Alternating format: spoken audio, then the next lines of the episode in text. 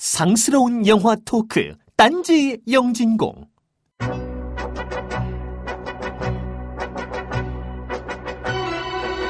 국가란 곧 국민입니다. 권력은 그래서 곧 국민의 힘을 뜻합니다. 몇몇의 정치 세력이 휘두를 수 있는 것이 아닙니다.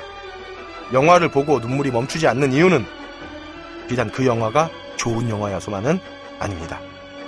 그래서 고른 오늘의 이야기는 바로 변호인입니다.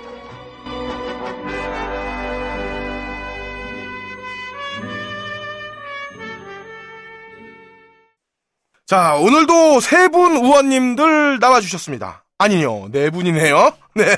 자, 먼저, 법 없이도 살 것 같은 품성이지만, 아, 얼굴만큼은 범죄형인 해비조님 나오셨습니다. 아, 아, 예. 안녕하세요. 해비조입니다. 예. 네. 난 없다 할까? 뭐 이렇게. 네, 업다님 또 따로 있고요. 네. 네, 자, 다음에, 그, 아, 박수 안 쳤네. 박수! 해비조요! 우리 서로 박수도 한 번씩 쳐주고 가죠. 계속. 자, 법 따위는 안중에도 없지만, 옆친 앞에서는 야동 이야기도 못 꺼내는 거의 없다님 나오셨습니다. 아, 청취자가 뽑은 그 영진공 베스트.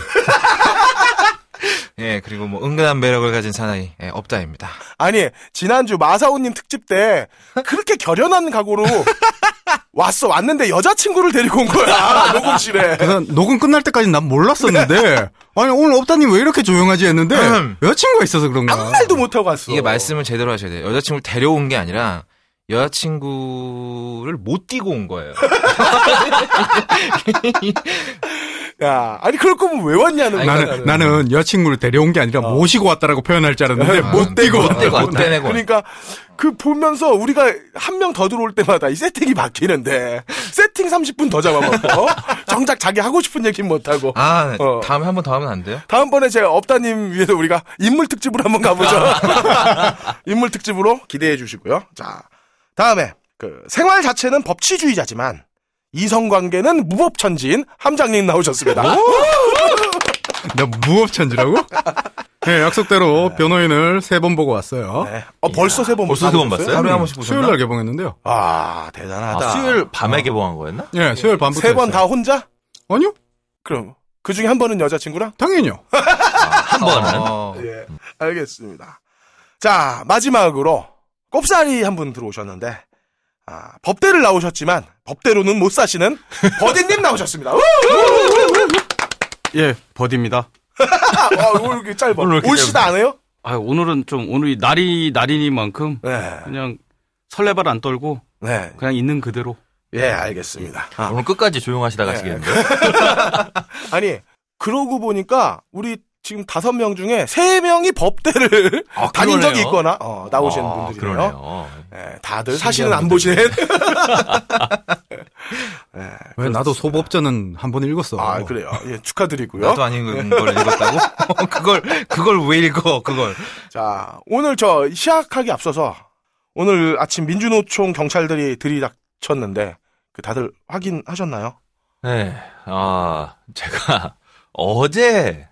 그러니까 토요일이죠? 네. 어제부로 페북을 지난 몇 년 동안 만들어 놓고 네. 전혀 오픈을 안 하다가 어, 오픈을 하고 뭐 친구를 그냥 이렇게 떠오르는 대로 뭐 한 20명 정도 했나?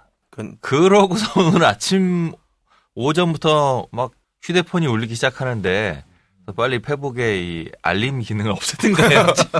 아, 이게 다시 80년대로 돌아가는 아, 그러니까요. 사실- 완전히. 음. 근데 언론에 그래서 나왔나? 제가 인터넷에서 봤어요. 예. 그랬더니 뭐 경향신문사 있는 그쪽에서 친구들이 뭐 사진 음. 찍어서 올리고 이런 건 있는데 막상 인터넷 기사에는 음. 굉장히 포괄적으로 이거 겉핥기? 거의 그런 느낌? 아, 근데 저 채널 A랑 TV조선 이런 데는 생방 때리고 있더라고요. 아. 그 진압 장면을. 이- 아, 근데 체증하고 있는 모습 이런 건 없잖아요. 네, 그, 난 진짜 속상한 게, 철도공사 뭐 17조 이렇게 얘기하는데, 사실 LH공사 빚 140조예요. 한전 100조고. 이게 왜 이 철도공사만 어마어마한 부채로 포장을 하고 있는가. 그 5년 전에 철도공사 같은 경우에는 부채가 자기 자본의 74%밖에 안 됐었거든. 음. 근데 이게 5년 만에 244%로 뛴 거예요. 봐봐. 5년 만에. 용산 개발로 2조 해먹고 그렇지, 그렇지. 인천공항 철도 떠넘기고 용산 개발 되면서- 백지화 되지 않았나요? 예? 용산개발 그렇죠. 그러면 백지화 이조 됐죠? 해먹은 예, 거잖아. 그냥 날아간 예. 거죠? 그리고 봐봐요. 정치적 이해관계로 맨날 노선 바꾸잖아. 그렇게 경제적이지 못한 노선들 만들어 놓고선 이걸 좀 철도공사가 부실했다라고 얘기하는 거는 이건 난 좀 어이가 없는 일이라고 생각을 하고 그리고 이거 다 쥐들이 만들어 놓은 거야 새누리당에서 부실을 키워놓고선 이렇게 얘기하면 되나 그 부실이라고 얘기하는 게 이제 관점 차이인데 네 사실 이제 그 세금을 내고 국가가 세금을 쓰면 네. 그 돈이 남으면 안 돼요. 그렇죠 받아들여 세금의 국민의 피 같은 혈세를 받아서 그 돈을 왜 남겨? 그럼 버- 걷지를 말아야지. 그렇죠. 러니까 남기면 안 되고 가- 고선에 다 쓰고 또 더 써야 돼요. 그럼요, 공공 예. 부문인데. 사실 이게 부실이라고 말한다는 거는 이게 철도 같은 공공 진짜 국민의 바로 옆에서 부닥치는 이 공공 서비스는 사실 하면 할수록 부실이 나면 날수록 국민한테 서비스가 많이 갔다는 걸로 해- 해석할 수 있는 거거든. 그렇죠. 예. 예, 그래 놓고는 이제 와서 그 부실. 다른 데는 사실 뭐, 뭐 SH나 LH 공사, 요- 요즘 원자력 공사 뭐 이런 데다가 엄청난 그 문제를 일으키면서도 불구하고 또 어마어마한 성과급 장치하고. 음, 예. 그렇죠. 여기 경찰 여기 들어가서 때려잡아야지 사실은. 그렇죠 근데 그렇게 안 하네. 나는 되게 웃긴 게 지금 뭐 철도공사 귀족노조라고 이렇게 얘기를 하는데 이 양반들 평균 근속 연수가 19년이에요. 그렇죠. 예. 그 19년 된 양반들이 6천만 원 받는 거라고 그 주말 특근 야근 다 합쳐가지고 다 합쳐서 예. 그랬어요. 그 옛날 이제 흔히 수, 순수하게 말해서 기본급 음. 9 to 5만 일을 해가지고 네. 월급 받으면 거기에 60%가 안 돼요. 그렇죠. 그건 그거는 사실은 너무 너무 국가기나 정부에서 정, 정확하게 알고 있을 텐데 불구하고 호도지. 그치 호도하는 거지. 얘는 정직하게 얘기해야 되는데 사실은. 지금 여기 그 뭐야 우리나라 공기업 27개 중에 25등이라고 지금 임금 규모는 그리고 신입 초임 2,500만 원밖에 안 되는 회사예요. 그러니까 이 사람들은 얼마나 억울하겠어 지금. 귀족 노조라는 일단 그- 귀족 노조라는 단어에는 절대 동의를 할 수 없지만 예. 도대체 노조의 귀족이 어디 있어? 그러니까. 그런데 어, 우리 방송을 듣고 좀 오- 오해할 수 있어서 일단 얘기를 하자면 신입 연봉이 2,500인 거가 밖에 안 된다고 표현하시는 건좀 어폐가 있는 것 아. 예 예. 그 부분에 대해서 신입 연봉이 1,800밖 어 이것도 밖에라는 표현을 하면 될지 안 될지만 음. 1,800 인데도 있어요. 아 그렇죠. 예. 1800은 게다가 나보다 많이 받는 거야. 게다가 19년 일에서 유- 뭐 수당 다 합쳐서 6천 된다 하도 19년이라고 수당 다 합쳐서 4,500 받으시는 분도 있고요. 아, 물론 그렇죠. 뭐 그렇게 예. 하실 필요는 없을 것 같은데 음, 저기- 어쨌든 귀족은 말이 안 되는 것 같아요. 아. 돈 문제는 따로 어. 또 얘기를 좀 합시다. 6천만 원이 많으냐 적으냐는 누가 가치 판단을 내릴 수 없는 문제예요. 그렇죠. 그렇죠. 그리고 그걸로 귀족이 붙어서도 안 되는 거죠. 아, 그럼요. 그렇죠. 어, 그 부분에 대해서는 저도 좀 시인을 하겠습니다. 그, 아, 그리고 나는 그 생각을 해. 자, 수서발 KTX 그래. 어, 민간에게 남긴다고 치자고. 넘긴다고 치면 거기 사장 안 들어올 거야? 거기 간부 안 들어올 거냐고. 그럼 그 인건비 또 늘어나는 또 거죠. 늘어나는 거지. 어, 왜 그 미친 짓을 하고 있는지 모르겠어요. 나는 외곽순환도로 돌 때마다 미치고 팔짝 뛰는 게 일산에서 남양주까지 가면 거의 6천 원 나와요. 그렇죠. 이게 뭐 조금만 가면 또 톨게이트, 나- 톨게이트. 나 캠핑 갈 때 트레일러 달면 거의 만 원 돈 나온다고. 미치는 거예요. 그 20km를 가기 위해서 내가 5천 원, 맞아요. 6천 원 내는 게 그게 상식적으로 납득이 되는.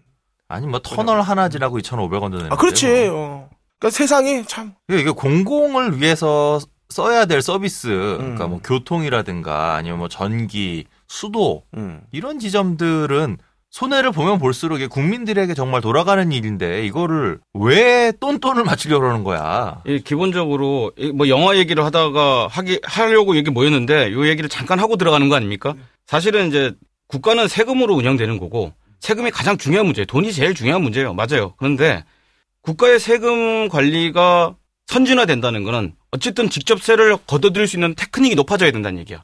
근데 가볍게 간접세로 하면 조세저항이 적어. 네. 그렇죠. 지금 그러니까 직접세가 많아지는 건 정말 많이 번 사람, 너무 많이 번 사람, 조금 번 사람, 못 버는 사람한테 나눠서 거기에 배분을 해가지고 세금을 걷는 건데 간접세는 모든 사람이 똑같이 돈을 낸다는 거죠. 네. 이건 문제야. 그러면 이거는 선진화되면 될수록 어떤 식으로든 직접세가 늘어나고 간접세가 줄어든다는 거로 국민이 확인할 수 있는데 지금 우리 한국은 선진화되고 있다고 말을 하면서 점점점 직접세에 대한 포션은 줄어들고 음. 간접세로 국가 운영을 하겠다는 잘못된 방향을 가지고 있다는 거죠. 자, 이게 모두 다 어려운 얘기예요, 사실은. 네, 그렇죠. 이거 네. 모든 국민이 다 알 필요 없어. 네. 그러면 이걸 대신 얘기해 주는 사람이 필요합니다. 그렇죠. 그게 누굴까요? 변호인입니다. 변호인. 변호인이죠. 자, 알겠습니다. 예. 버디님이 한 방에 정해 주셨는데, 자, 이쯤에서 일단 우리 영화 프로니까 여기서 마치고, 이 팔짝 뛸 현실을 더 이, 이야기하고 싶지만, 영화 프로의 본분을 지켜 봅시다, 우리. 그래서 이 영화 같은 한국의 현실은 좀 줄이고 가겠습니다. 이번 주 영화 티켓 당첨자 발표할게요. 아, 지난 17화 반응이 아주 뜨겁습니다. 뭐, 뭐 가- 내용도 화끈했어요. 어, 뭐, 나름 전문가들부터 시작해서, 어, 자신의 어떤 그 취향 고백까지 다양한 고백, 고백들이 나왔는데, 어, 나름의 베스트 worst 정리해주신 분들도 있고, 또 변호인 감상평 미리 음, 올려주신 네네. 분들도 있고, 어, 다 잘 읽었고, 감사했습니다. 근데, 특히 제가 감사할 분이, 주로님. 아, 이분 놀랍게도 우리가 언급한 영화들을 딱 정리를 해주셔가지고, 아, 우리도 그냥 막, 어. 막 찌꺼리는 거죠. 그러니까. 그거 누가 네. 하자고 한번 얘기했잖아. 근데 어. 아무도 나서는 사람이 주로님이 없어. 얘기하고 자기가 정리를 하기 시작했어요. 근데 그분이 해주시네. 아유. 그래서 이분께는 그 방송 나간 시점에서는 아마 이미 지났겠지만 크리스마스 이브 전날 영진공 송년회 회식 때 아, 제가 초대를 했습니다. 그러니까 예. 저 영화표 티켓 대신에 공짜로 와가지고 고기 한 점 드시고 한점 주신 어, 거. 한점 드리고 퉁치고 아 퉁칠 예정이고 어, 이번 주 당첨자는 그 각하의 정치적인 고향 대구에서 수많은 할배들과 사투를 벌이고 계시는 마더펑님께 드리도록 하겠습니다. 메일 주소 남기시면 저희가 보내드리도록 하겠습니다. 성함도 왓더퍽이네요. 예, 뭐 아, 그분 사연을 들으니까 갑자기 짠해졌어. 짠해졌습니다. 자, 우리가 딴지일보 창간 이래로 사실 딴지가 여유로웠던 적이 없습니다. 듣고 앞으로도 계시는 겁니다. 네. 중소기업 사장님들 예, 우리 광고 좀 꼽아주세요. 자, 바로 변호인 이야기로 넘어가도록 하겠습니다. 발가벗겨 디벼보는 영진공 전당포. 변호인 그리고 송광호 자, 전당포 시간입니다. 아, 업다님이 정리를 해주셨는데 예, 가능했나요? 아 이게 이 덥석 한다고 말은 했는데 네, 굉장히 많이 후회를 했고요. 네, 이게 뭐 명색이 뭐 제가 좀 이따 얘기를 하겠지만 이제 한 배우에 대한 얘기를 할 거기 때문에 네, 일단 영화를 다 봐야 되잖아요. 네. 아니 송강호 이 양반 영화를 왜 이렇게 많이 찍었어? 죽는 줄 알았어요. 그래서 어 제가 일단 송강호 씨가 주연한 영화들 중에 그 남극일기를 제외하고는 다 봤습니다. 어, 음. 남극일기 좋았어요. 전 재밌게 봤어요. 음 찾을 수가 없더라고요. 그거는. 무섭게. 찾을 수가 없다는 무서워? 것? 어, 엄청 무서워요, 남극일기. 난 그냥 죽기만 하던데. 찾을 저는 시간이 남극일기- 없었어요, 사실은. 아, 찜찜해요. 네네. 어, 근데 난 그런 거 좋아하니까. 아, 저는 그런 찜찜한 뜻이 아니라 좋아하는데. 영화 자체가 만듦성이 좀 떨어진달까? 아니 아니야 간단히 말할게. 그그 알실에도 그 비슷한 얘기 나왔는데 무서운 영화라고 해놓고 안 무서운 영화. 아, 그게 정확하게 맞는 얘기라고. 그게 있잖아. 딱 내 무섬의 강도에 딱 맞았어. 하긴 뭐. 컨저링은 볼 수 없는 꼴리. 그러니까. 야, 우리 네. 우리 딸 8살짜리가 컨저링을 얼마나 재밌어 하는지 알아? 아, 아저씨, 나, 어, 뭐. 나, 나 기분 나빠. 나, 그, 나, 장롱 열 때마다 나 섬뜩섬뜩해. 나 지금도. 아직도 그 트라우마에 시달리시는. 아이, 그거. 자, 예, 어쨌건 예, 이게 지금 뭐 저희가 뭐 우리 영진구 의원님들끼리 그뭐 카카오톡으로 자주 대화를 하다가 이 송강호 특집을 기획하게 된 이유가 좀 있어요. 음. 이걸 좀 얘기를 하고 넘어가야 될 것 같은데 2013년 11월 17일에 그 제8회 런던 한국영화제가 개막을 했습니다. 네, 이거 박근혜 대통령이 그 순방할 때죠. 그렇죠. 또 음. 미리 또 손수 참여도 하셨고요. 네. 2006년에 처음 이 영- 런던 한국영화제가 시작을 했는데 전 이거 있는 줄 몰랐어요, 솔직히. 음, 뭐, 저도 몰랐습니다. 네, 뭐 영국, 한국 상호 방문의 해를 맞아갖고 음. 뭐 문화관광부 주최, 한국문화콘텐츠진흥원 주관에서 만든 영화제랍니다. 음. 어, 뭐, 뭐 간단하게 상호 얘기하면 방문을 해요? 예, 그렇죠. 상호 방문의 해. 가본 적이 없는데. 저도 영국 사람을 본 적이 없는데 어떻게 된 거지?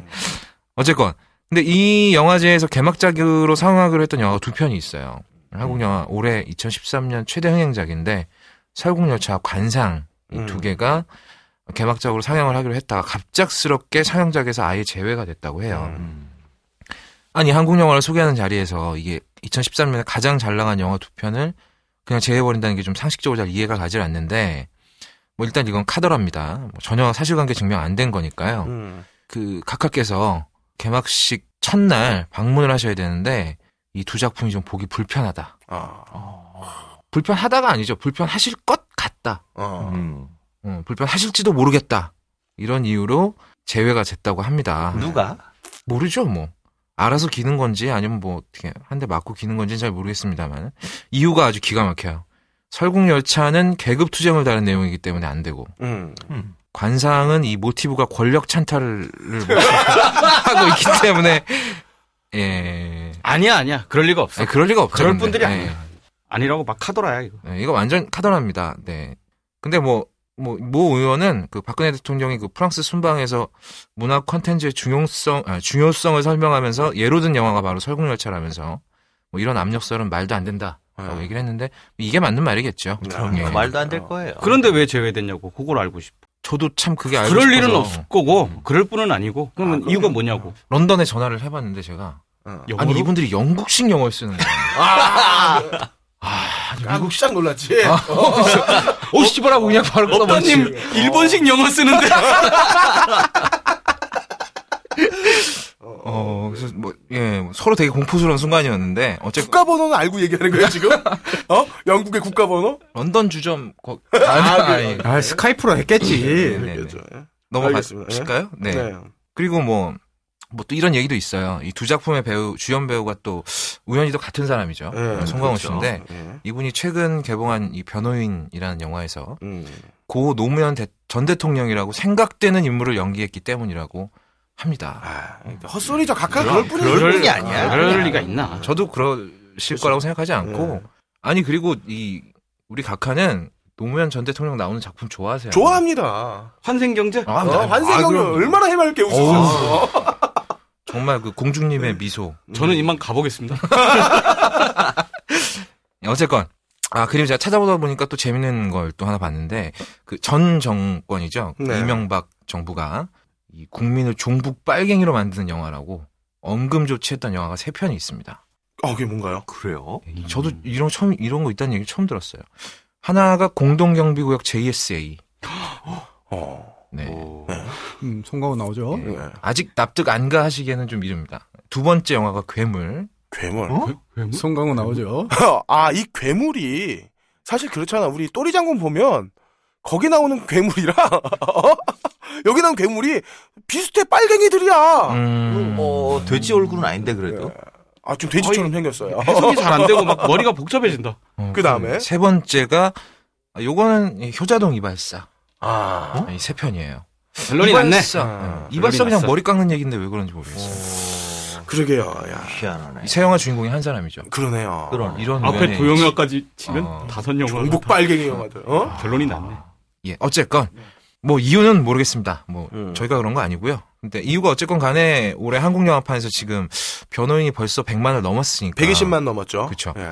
송강호 씨가 허- 뭐 지금 동원한 관객이 2천만이 넘는데 이런 오늘 일요일 22일이니까 오늘부로 딱 2천만 관객을 동원한 배우가 됐네요. 그렇죠. 어. 1년에 2천만을 관, 동원하는 배우가 류승룡 말고는 어, 류승룡도 2천만이 넘었었나? 광해하고 어. 7번 방의 선물 같이 아, 터졌으니까. 두 개. 아. 어, 그러네. 어쨌건 뭐 근데 이런 한국을 대표할 만하다고 얘기할 만한 배우가 지금 한국 영화제에 못 나가요. 그리고 뭐 네, 런던 한국 영화제 개막작은 숨바꼭질로 조정이 됐답니다. 음. 이것도 의미심장하네요, 순간국질. 예. 어쨌건 그래서 저의 영진공에서라도 네. 좀이 사람 좀 빨아줘야 되지 않을까. 네. 너무 외롭잖아. 네. 또 그래서 그래서 오늘 송강호 특집을 마련을 한 거고 뭐 개봉 아 지금 최근 개봉한 변호인 얘기 또 안 하고 넘어갈 수가 네. 없겠죠. 이거부터 이게 중심이지 뭐. 오늘. 예, 사실 근데 오늘은 변호인 얘기하고 끝날 것 같아요. 네, 그렇게 네. 하셔야죠. 그 지금 가장 핫한 영화이기도 한데 개봉한 날짜가 18일이죠. 그러니까 네. 시- 정확하게는 19일 개봉 19일이고 18일 날은 네, 그냥 전야 개봉, 전야 개봉, 개봉을 전야. 했는데 네. 전야 개봉 하루 만에 14만 명 동원했고요. 음. 어, 정식 개봉일인 19일에는 23만 명 동원해서 40만 명 채웠습니다. 그리고 지금 이번 주말 지나면 큰 이변이 없는 한 160만 넘어갈 거라고 해요. 그렇죠. 아. 예. 지금 이게 개봉 초기 흥행 성적으로는 지금 뭐 7번 방의 선물, 아바타, 광해 전부 제낀 겁니다. 어, 지금 또 CGV하고 롯데시네마는 지금 최대 경쟁작인 호빗을 네. 서울에서 상영을 안 해주고 있죠. 본의 아니게 굉장히 지금 헬프를 해주고 있어요. 어, 어, 그래서 도와주고 있어요. 아. 포괄적 종북이다. 네. 그러게. 그렇죠. 이게 좀, 좀 뭔가 좀. 포괄적 아, 이거 듣보변 선생님 가만 계시면 안 되는데 이럴 때. 그렇습니까? 음. 우리 변 선생님 나와가지고 말씀해 주셔야 돼요. 드보르잡 선생께서 좀. 좀뭐 얘기 좀 해주셔야지 이렇게 어? 한국 사회에 어, 한국 물들어 사회 있는 이렇게 정보- 이상한 쪽으로 가고 있는데 지금. 예. 마치 정말 담합한 것처럼 이렇게 그렇죠. 예. 하나같이 도와주고 있네요. 그리고 이제 이 영화 평점을 보면 또 굉장히 재밌는 사실을 알 수가 있는데 이 영화가 개봉하기 전에 평점이 6.5점이었어요. 음. 나 3점대까지 봤어. 네. 네. 조선일보는 이게 3점대라고 또 보도를 하기도 했죠. 예. 몇점 만점에 3점이? 10점이죠. 어. 참고로 조선일보는 송강호가 이 영화 찍는다니까 급전이 필요했나 이런 또 주옥 같은 기사를 뭐 급전이 필요했나 보죠.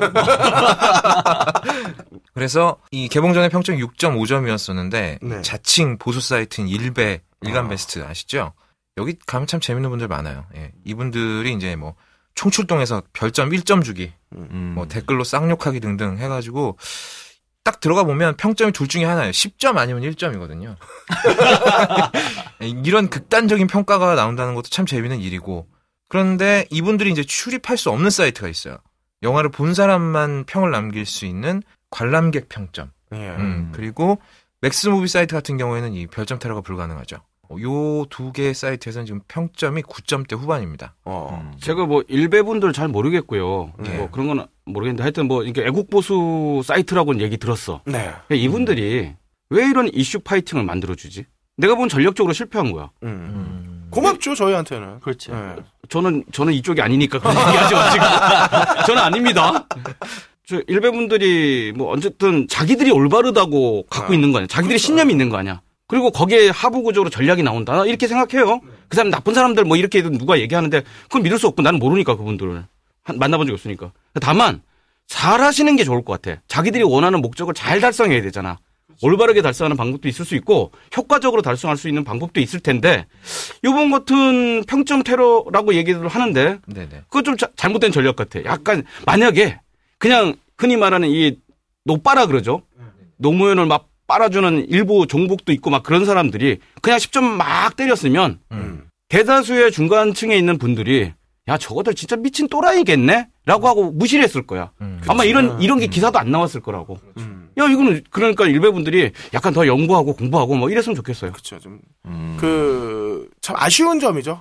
그렇습니다. 일베 화이팅! 어, 전략이 좀 약해. 아니, 이, 게 다 지금 종북 좌빨들이 하는 얘기야. 이게 신념이 있으면 전략과 전술을 세운다. 이거, 이거 굉장히. 그, 분들은 정말 순수한 마음으로 하는 건데 왜. 그래요? 아니 왜 일베 사람들을 민주화 시키려고 하세요? 그러니까.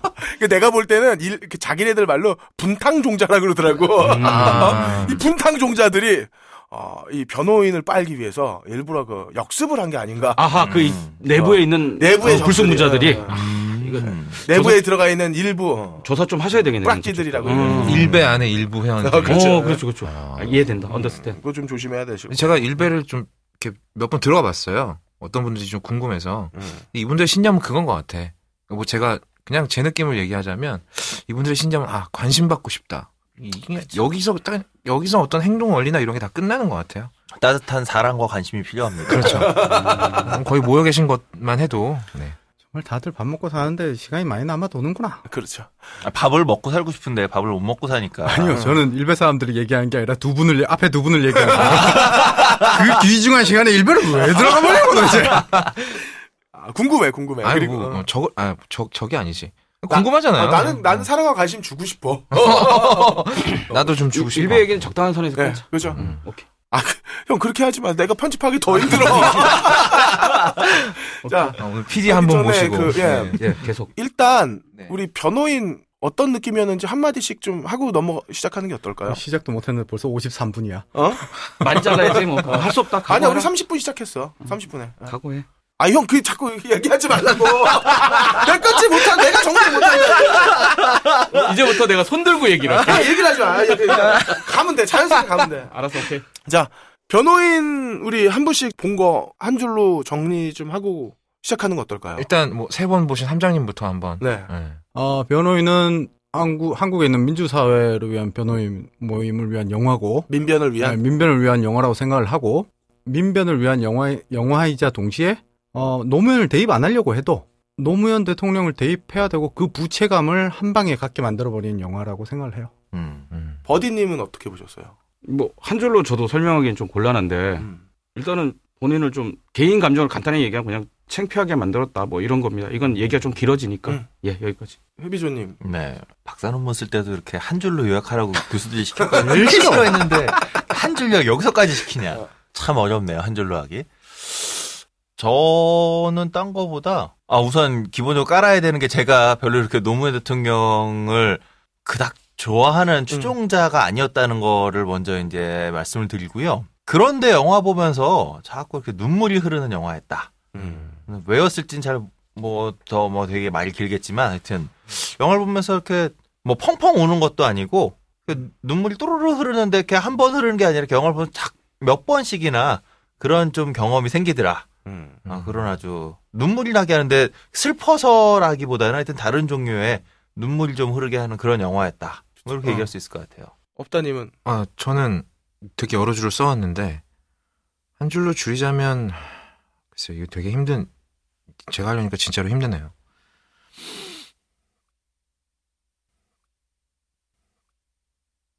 빨리 먼저 어, 말씀하시죠. 제가 그럼 해볼게요. 저는 좀 이상한 경험을 했어요. 뭐라 그러니까 영화 자체가 슬프거나 이러지는 않았는데 끝나고 나오면서 그 영화의 크레딧이 올라가고 나서 영화를 보고 이제 차를 타고 집에 가는 순간부터 이제 눈물이 나기 시작하더라고요. 그- 그게 어 우리가 빚을 지고 있었다. 음. 예, 그 노무현 대통령에게 진 빚이 음. 예, 너의 부채가 노, 노무현이라는 사람이 너에게 지어놓은 빚이 얼만큼이다라는 걸 음. 어, 다시 생각하게 한 영화가 아니었나 음. 이렇게 그렇죠. 생각이 들고 그래서 그 눈물의 의미가 딱 찾아지지니까 않았던 것 같아요. 그거는 아주 복잡하게 얽혀 있는 상황들 그리고 왜 어느 순간 우리는 노무현을 대통령으로 만들어 놓고 그 사람에 대한 비판을 하기 시작했잖아요. 근데 그, 비, 그 비판이라는 게 사실 지켜줄 거는 지켜주고 비판을 했어야 되는데, 어, 어느 순간 그 지점을 넘어선 부분이 분명히 있다고 생각을 해서. 저는 그게 앞으로는 계속 그럴 줄 알았어. 음. 이제 대통령도 편하게 욕하고. 그치. 음. 그러니까 뭐 아니 저기 뭐 노무현 대통령을 안 좋아했던 분들 절반은 있었잖아. 그 당시에도 그럼요. 겨우 뭐 이제 어. 50% 수준에서 투표하신 분들에 이랬는데 그게 중요한 게 아니라 이제는 우리는 대통령도 편하게 욕하고 음. 음. 무슨 얘기를 해도 다 오픈돼 있고 그렇지. 의견이 서로 상대방이 내하고 다른 의견을 갖고 있어도 이거 문제가 안 되는 사회가 이제 된 줄 알았어. 그렇죠. 기본적으로 토론이 성립될 수 있는 사회가 어, 온줄 어. 알았지. 아 그런데 그게 그게 한 5년 10년 돼가니까 어 이게 무서운 상상을 응. 아, 말이 안 되네. 말이 안 나오네. 아, 예.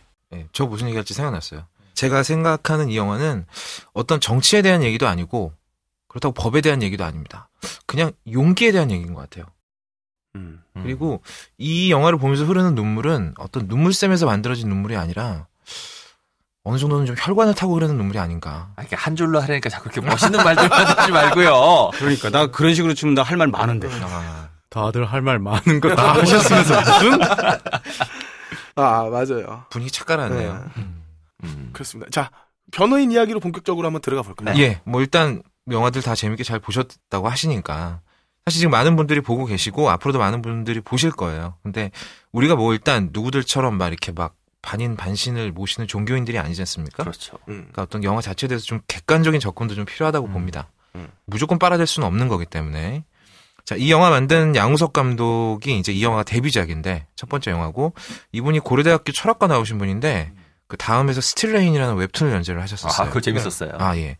웹툰 작가 말고는 그 전에 무슨 특별한 직업이나 이런 건 없으셨던 것 같아요. 필모가 하나야. 네. 변호인. 음. 아니, 뭐, 예, 그렇죠. 영화 필모는 하나고, 책은 뭐 여러 권 나온 것 같은데, 일단 스틸레인은 읽어봤는데, 이 남북 관계를 배경으로 한 첩보 스릴러 만화입니다. 음. 작화도 괜찮은 편이고, 스케일도 굉장히 큰데, 뭐 안 보신 분들은 한번 보시기 바라겠고요. 작화는 제피가루라니. 제피가루의 특징이 이게 만화의 초반은 엄청 좋은데 뒤로 가면 좀 작화가 좀 예, 그렇죠. 음. 약간 좀 날림이 있어요. 네. 귀찮아지는 것 같아요. 그런 것 같아요. 아, 그리고 지금 뭐, 제 주변에 좀 이런 분들이 있어요. 좀 나는 좀 정치적인 영화일까봐 이 영화를 안 보겠다. 음. 라고 하시는 분들 계신, 좀 계신데, 그런 분들을 위해서 약간 첨언을 드리자면 이 영화 는 절대 정치적인 영화가 아니거든요. 그러니까 이 뭐 저는 개인적으로 영화가 정치색을 띠면 안 된다는 것도 좀 이해가 안 가지만 음. 그, 아, 그건 둘째치고라도 이 영화에서는 뭐 이렇다라고 말할 수 있는 정치적인 주장이 등장을 하지 않아요. 그냥 전부 상식에 대해서 그렇지. 아주 상식적인 얘기죠. 음. 아니 뭐 대한민국 헌법 1조가 이게 무슨 정치야. 음. 상식이지. 그리고 뜻밖의 노무현을 생각 안 하고도 볼 수 있는 영화입니다. 자랑은 아니지만 제 지인 중에 정말 이 세상 사는 일에 관심이 없는 친구가 하나 있어요. 이분은 그냥 뭐 그냥 신문 뉴스 봐서 한 2, 3년 지나서 우리나라 대통령이 누군지 아는 음. 뭐 그런 친구인데 놀라운 분인데요. 놀라운 분이시죠. 횟집에서 회 써는 친구인데 네 어쨌건 예, 이분도 가서 그래, 갑자기 살벌하다. 이분도 가서 굉장히 재밌게 보고 왔다고 하더라고요. 음. 그러니까 정치색을 걷어내고 그리고 노무현이라는 인물을 걷어내도 재밌게 볼 수 있는 영화니까 관람을 하시고 싶으신데 망설이는 분들이 계시다면 그냥 보셔도 될 것 같습니다. 네. 그렇죠. 이거 사실 저도 보고 나서 그런 생각을 했는데 이게 만약에 남미 영화다라고 생각을 하고선 음. 봐도 감동적일 것 같아. 어차피 민주화에 대한 역사를 우리가 다 공유하고 있는 남미라든가 음. 물론 뭐 남미가 민주화가 되었느냐는 좀, 좀 차지의 문제라도 이런 역사를 가지고 있는 뭐 다른 어느 나라를 대입하더라도 그렇죠. 음. 음, 필리핀의 그렇죠. 영화다라고 해도 우리가 공감이 되면서 또 재미있는 그렇죠. 그런 영화라고 생각이 돼요.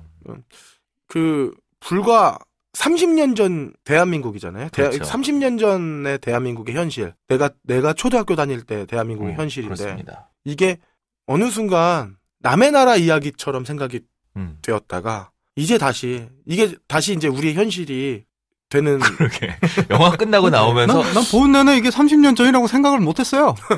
난 보는 내내 지금 2013년 현재를 생각했어요. 아니 현재라고 딱 생각은 안 드는데 혹시 내일쯤 벌어져도 우리가 어 이런 일이라기보다는 어, 올게 왔구나. 올게 올게 왔구나. 왔구나라는 생각이 좀 들지 않을까라는 그런 공포감이 자꾸 엄습해 왔어요. 아니 사실. 그 지금 얘기가 말씀이 틀린 게 아니라 아시는지 모르겠지만 지금 민영화 얘기가 이게 민영화 요번에 이제 철도 민영화 얘기가 이제 이슈화된 거는 뭐 대자보 얘기부터 아, 이런 아주 작은 이슈에서 갑자기 이렇게 왜 터졌는지 이거는 좀 이게 감상적인 면이 있었어. 야 이걸 떠나서 철도 민영화 사건이 이슈화 됐지만 어떤 경- 계기를 통해서 사실은 지금 밀양에서도 음. 인천공항에서도 그렇죠. 수많은 곳에서 지금 뭐 어떤 난장이 좀 벌어지고 있어요. 그렇죠.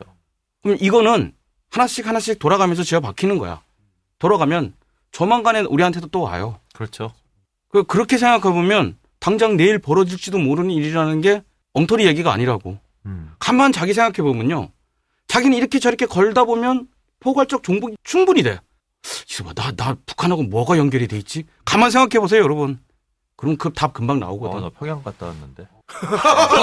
어련하겠어, 어련하겠어. 레알 종북이시네. 아, 아니, 저는 저 오해하시면 안 됩니다. 저는 저기 평양의 어린이들을 위해서 우유 공장을 지어주는 사업의 그 시민단체의 일원으로 그냥. 그래, 그게 포괄적 네, 종북이야. 그렇습니다. 집 뒤져봐서 EH 카만 나오면 돼. 역사나 무엇인가만 나오면 돼. 어, 있는데. 아 저는 이 영화 보면서 생뚱맞게 블레어위치라는 영화 생각이 났어요.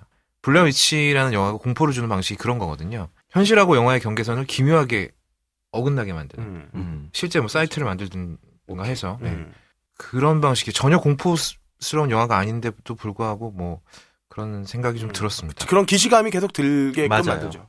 이게 과거로 기시감이 가야 되는데 어. 현재인 보면 자꾸. 현재가 이렇게 자꾸 겹쳐질까봐 겹쳐지는 건 아니야. 겹쳐지면 안 돼요, 근데. 아, 아 큰일 나죠. 큰일 납니다. 예. 뭐 신인 감독이 첫 번째 만든 영화라서 일단 뭐 어떤 그런 모든 면이 완벽한 영화라고 그냥 무조건 무작정 빨아댈 수는 없는 게 사실 이 영화가 좀 두 구다리 정도로 나눌 수가 있는데 초반부는 이 송우석이라는 인물 중심의 캐릭터 드라마죠. 음. 그러니까 이 인물의 어떤 뭐 지난 세월이나 이런 걸 얘기하는 그런 부분으로 나뉘고 두 번째가 이제 법정 드라마. 음. 그래서 스릴러라고 부르기에는 좀또 밋밋하고요. 업- 예, 밋밋하죠. 엎치락 뒤치락 하는 게 없으니까. 음. 상당히 우직하고 좀 기교가 없는 영화고요. 이음새도 좀 거칠고 세부 묘사가 좀 부족한 부분도 많이 눈에 띕니다. 결말 부분에서 약간 그 법정씬이 다섯 번 정도 이렇게 막 나오는데 네. 근데 여기서 이제 확 끌어올린 감정을 제대로 뭔가 해소를 시켜주지 못한다는 인상도 좀 받는 경향이 있고요. 그리고 뭐 근데 그게 음. 두 시간이 넘어요, 이 영화가. 그렇죠. 근데 굉장히 짧게 네. 느껴지는 것 같아요. 짧게 느껴지기는 하지만 실제 러닝 타임이 두 시간이 넘기 때문에 그 감정적으로 고양된 거를 어떻게 풀어버리기에는 이미 시간이 너무 많이 가버렸어요. 그런 부분도 있죠. 네. 그래서 그런- 끝에 결론이 좀 헉할 정도로 점프도 좀 있고 그렇게 되죠. 저는 근데 외려 마지막 엔딩이 정말 좋은 선택이었다고 보거든요. 음. 그 마지막 이제 법정에서의 이거는 스- 스포일러가 될 테니까 말씀을 못 드리는데 그 마지막 장면이 사람을 되게 심장을 강하게 치, 그러니까 막 빵빵 때리는 게 아니라 주먹을 쥐고 지그시 심장을 꾹 누르는 느낌. 그러니까 이게 내가 저 사람이 울어서 내가 우는 게 아니라 그 호명이 되는 그 하나하나를 통해 가지고 내가 마치 내 이름이 불릴 것 같기도 한 음. 저는 법대를 안 맞습니다. 나와서 아니, 대단하신데요? 거기서 이름이 불릴 것 같다고. 아니 그러니까 그 얘기야 지금 그 얘기는 이제 내가 법적인 그런 스토리를 어. 얘기하는 게 아니라 프로세스를 얘기하는 게 아니라 우리 이름이 불려져야 된다는 얘기야. 그렇지. 내가 내가 그 거기서 내가 불렸으면 왜 내가 저 사람에게 진 빚이 있으니 저 빚을 갚기 위해서 나는 저기에 내 이름이 불려졌으면 하는 그런 그 그게 그 심정이 내가 자리를 못 일어나게 만들더라고. 그 자리에서. 사실은 빚을 지고 안 지고를 좀 떠나서 이 법이란 얘기가 좀 사실은 나는 그렇게 봤어요. 이게 여러분처럼 이게 좀 드라마라기보다는 그러니까 인권 음. 그다음에. 규율 이게 법률이 있어요. 사실은 옛날엔 율법이야. 음. 법이 왜 만들어졌냐면 조직이 만들어지고 공동체가 만들어지고 거기에 규칙을 정한 거라고. 이 예전의 규, 예제, 예전의 법은 규칙이 어떤 식이냐면 뭐뭐 하지 말아야. 뭐뭐 하지 마라. 그러니까 강제를 얘기한 거거든요. 이게 유리해요. 규칙을 정해서 너희들 이걸 따라와라 했는데 음. 이게 발전하고 법이 되면서 뭐가 되냐면 보호해 주는 거야. 인권을 생각하는 거야. 권리를 생각해 주고 그다음에 그 전에 있던 권력자, 가진 자, 힘 있는 자가 강제하는 건 역사적으로 존재하고 이제 그 사람들이 그 선을 넘지 말라고 보호해 주는 게 법이 된 거거든요. 음. 자, 지금 이- 여기서 우리가 얘기하는 거는 이 법과 율을 다 몰라. 일반들은 다 몰라도 돼. 음. 요걸 지켜주는 사람들이 변, 변호인이나 변호사라는 직업이 생긴 거거든요. 네. 그러니까 선진 사회는 앞으로 우리가 잘 사는 사회라고 하- 바라는 그런 사회는 누군가 나를 최소한으로는 지켜준다. 그게 기본법이라고 얘기하잖아요. 내가 지켜야 될 몇 가지 안 되는 기본적인 권리. 아 간단하면 먹고 사- 먹고 자고 뭐 싸는 정도의 권리라도 지켜줘야 되는. 음. 여러분 뭐 얼마 전에도 얘기하죠. 싸는 권리도 못, 못 보- 보호를 못 받는 상황에 대해서 누군가 얘기를 하더라고. 먹는 건 다- 당연한 거고. 음. 야, 이런 거 지켜주는 사람이 누군가 있어야 되는데 그 사람들이 변호사야. 자, 미국이 변호사의 천국 또는 변호사를 인해서 지구, 미국은 망할 거라고 얘기하는데 미국은 잘 나가고 있어요. 괜찮아. 그거는 변호사가 미국을 지키는 부분이 있기 때문이에요. 자, 이금 여기서 봤을 때 우리는 이 변호인이라는 영화에서 변호사라는 사람이 나타났어. 그리고 우리를 지키기 위해서 일반 소시민을 지키기 위해서 투쟁한 걸 봤단 말이야. 음. 싸워줬어요, 열심히. 그리고 심지어는 자기까지 달려 들어가. 어쨌든 체제와 권력한테 저항을 했으니까. 음. 그럼 그때 그 뒤에 누군가가 또 그를 지켜주려고 일어서 줬어. 이게 발전하는 역사구나. 이게 우리나라가 흔히 말하는 선진국이 되는 과정이구나. 어, 이렇게 보니까 저는 그게 엄청나게 재밌었어요. 음. 막 뿌듯한 거야. 즐거운 거야. 행복한 거야. 마지막에 송강호의 그 뒤를 자꾸 돌아보면서, 그러니까 자세히 말 못하고요. 뒤를 돌아보면서 눈시울이 막 아른거리는 그 장면이, 아, 진짜 감사해. 송강호라는 연- 출중한 연기자가 이 연기를 해줬다는 거에 대해서. 아, 정말 멋있는 연기를 했죠. 음. 제가 이제 처음 얘기 들을 때 민변 얘기를 했던 이유가 뭐냐면 아마 뭐 우리 청취자 중 분들 중에는 광우병 시위 나가신 분들 되게 많을 테고 그래. 음. 음. 그 시위 나가 있을 때 민변 분들이 나와서 명함을 나눠주면서 혹시나 왜냐면 그때 청와대 진격하려고 막 하- 하는 일들이 많았었으니까 그쵸, 그때 민변 명함 나눠주면서 그런 일을 얘기했거든요. 누구든지 잡혀가면 바로 찾으라고. 지금 현재 민주노총 사건 그렇고 우리 철도노조 파업 사건 그렇고 우리는 앞으로 남은 4년에 얼마나 많은 시위를 하게 될지도 몰라요. 근데 그걸 듬직하게 지켜줄 사람들이 있다는 것 자체가 상당히 네. 고마운 일이라고 생각을 하거든요. 예. 그 뭐 민변뿐이겠습니까? 모든 변호사분들이 그렇게 좀 해주시기 바라고. 저는 지금 민영화 요번에 뭐 오늘도 지금 한 20명 정도가 잡혀갔다는데 이 사람 진짜 종북 빨갱일 수 있어. 그리고 말도 안 되는 이- 이유 갖고 민영화라는 이슈를 걸고 자기 월급 올려주려고 까부는 걸 수 있어. 이런 사람 잡혀가야 돼. 혼나야 돼. 벌금을 물려야 되고 깜빵도 살려야 돼. 자, 근데 그게 진실인지는 따져봐야 되잖아요. 그렇죠. 그때 변호사분들이 나서 줘야 되고 그 옆자리에 서 있어 줘야 돼. 음. 이분들 법 몰라요. 모르죠. 모르잖아. 우리도 나도 몰라. 법대 나와도 몰라. 이런 것 좀 생각해 보면은 아, 이 영화가 얼마나 중요한 영화인지 우리한테 뭐, 뭘 얘기하고 싶은지 뭘 얘기해 줄 수 있는지 뭘 우리가 얻을 수 있는지 생각한다면 좀 엄청나게 큰 영화라고도 생각이 듭니다.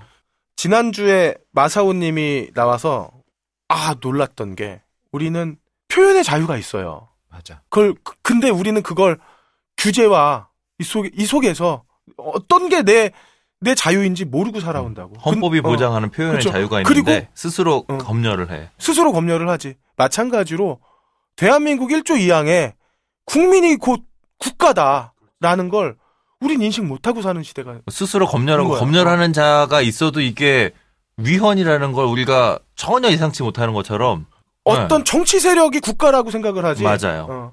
국민이 국가라고 생각을 못 한다고. 그래서 송강호가 그렇게 외칠 때 국가란 국민이다라고 이야기할 때 깜짝 놀라는 거야. 우리가 소리를 모르고 크게 있었 질러서 깜짝 아니, 놀란 거 아니야? 뭐, 어, 아니 몰라서 몰라 몰라서 깜짝 놀랐던 게 아니라 알고 있었는데 그걸 운영 중에 잠식당하고 있었다는 거야. 음.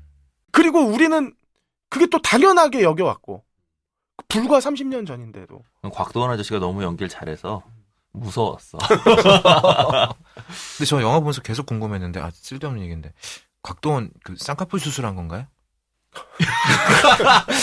나도 좀 한번 궁금했어. 한번 그죠? 나오시라 그러지.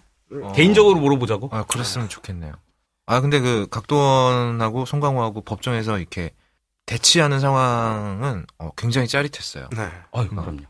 나 그리고 난 여기서 되게 이 양우석이라고 하는 이분이 굉장히 어, 친밀한 감독이라고 생각을 했던 게 예, 뭐냐면 맞습니다. 어, 진짜. 이 사람이 그러니까 국가의 이름을 말하고 있지만 개인적인 원한이에요, 이 사람은. 그쵸. 이 곽도원은, 이 음, 경찰은. 그렇죠. 그러니까 아버지가 학살됐다라고 하는 게 이제 쓱 지나갔지만 사실은 그러니까 모르긴 몰라도 일제 부역했다는 이유로 아마 그 아니요, 아니요. 그렇게 해석하면 안 되고요.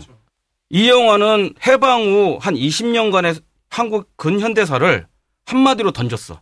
연기가 되니까 툭 던지듯이 던졌는데 그게 학살이야.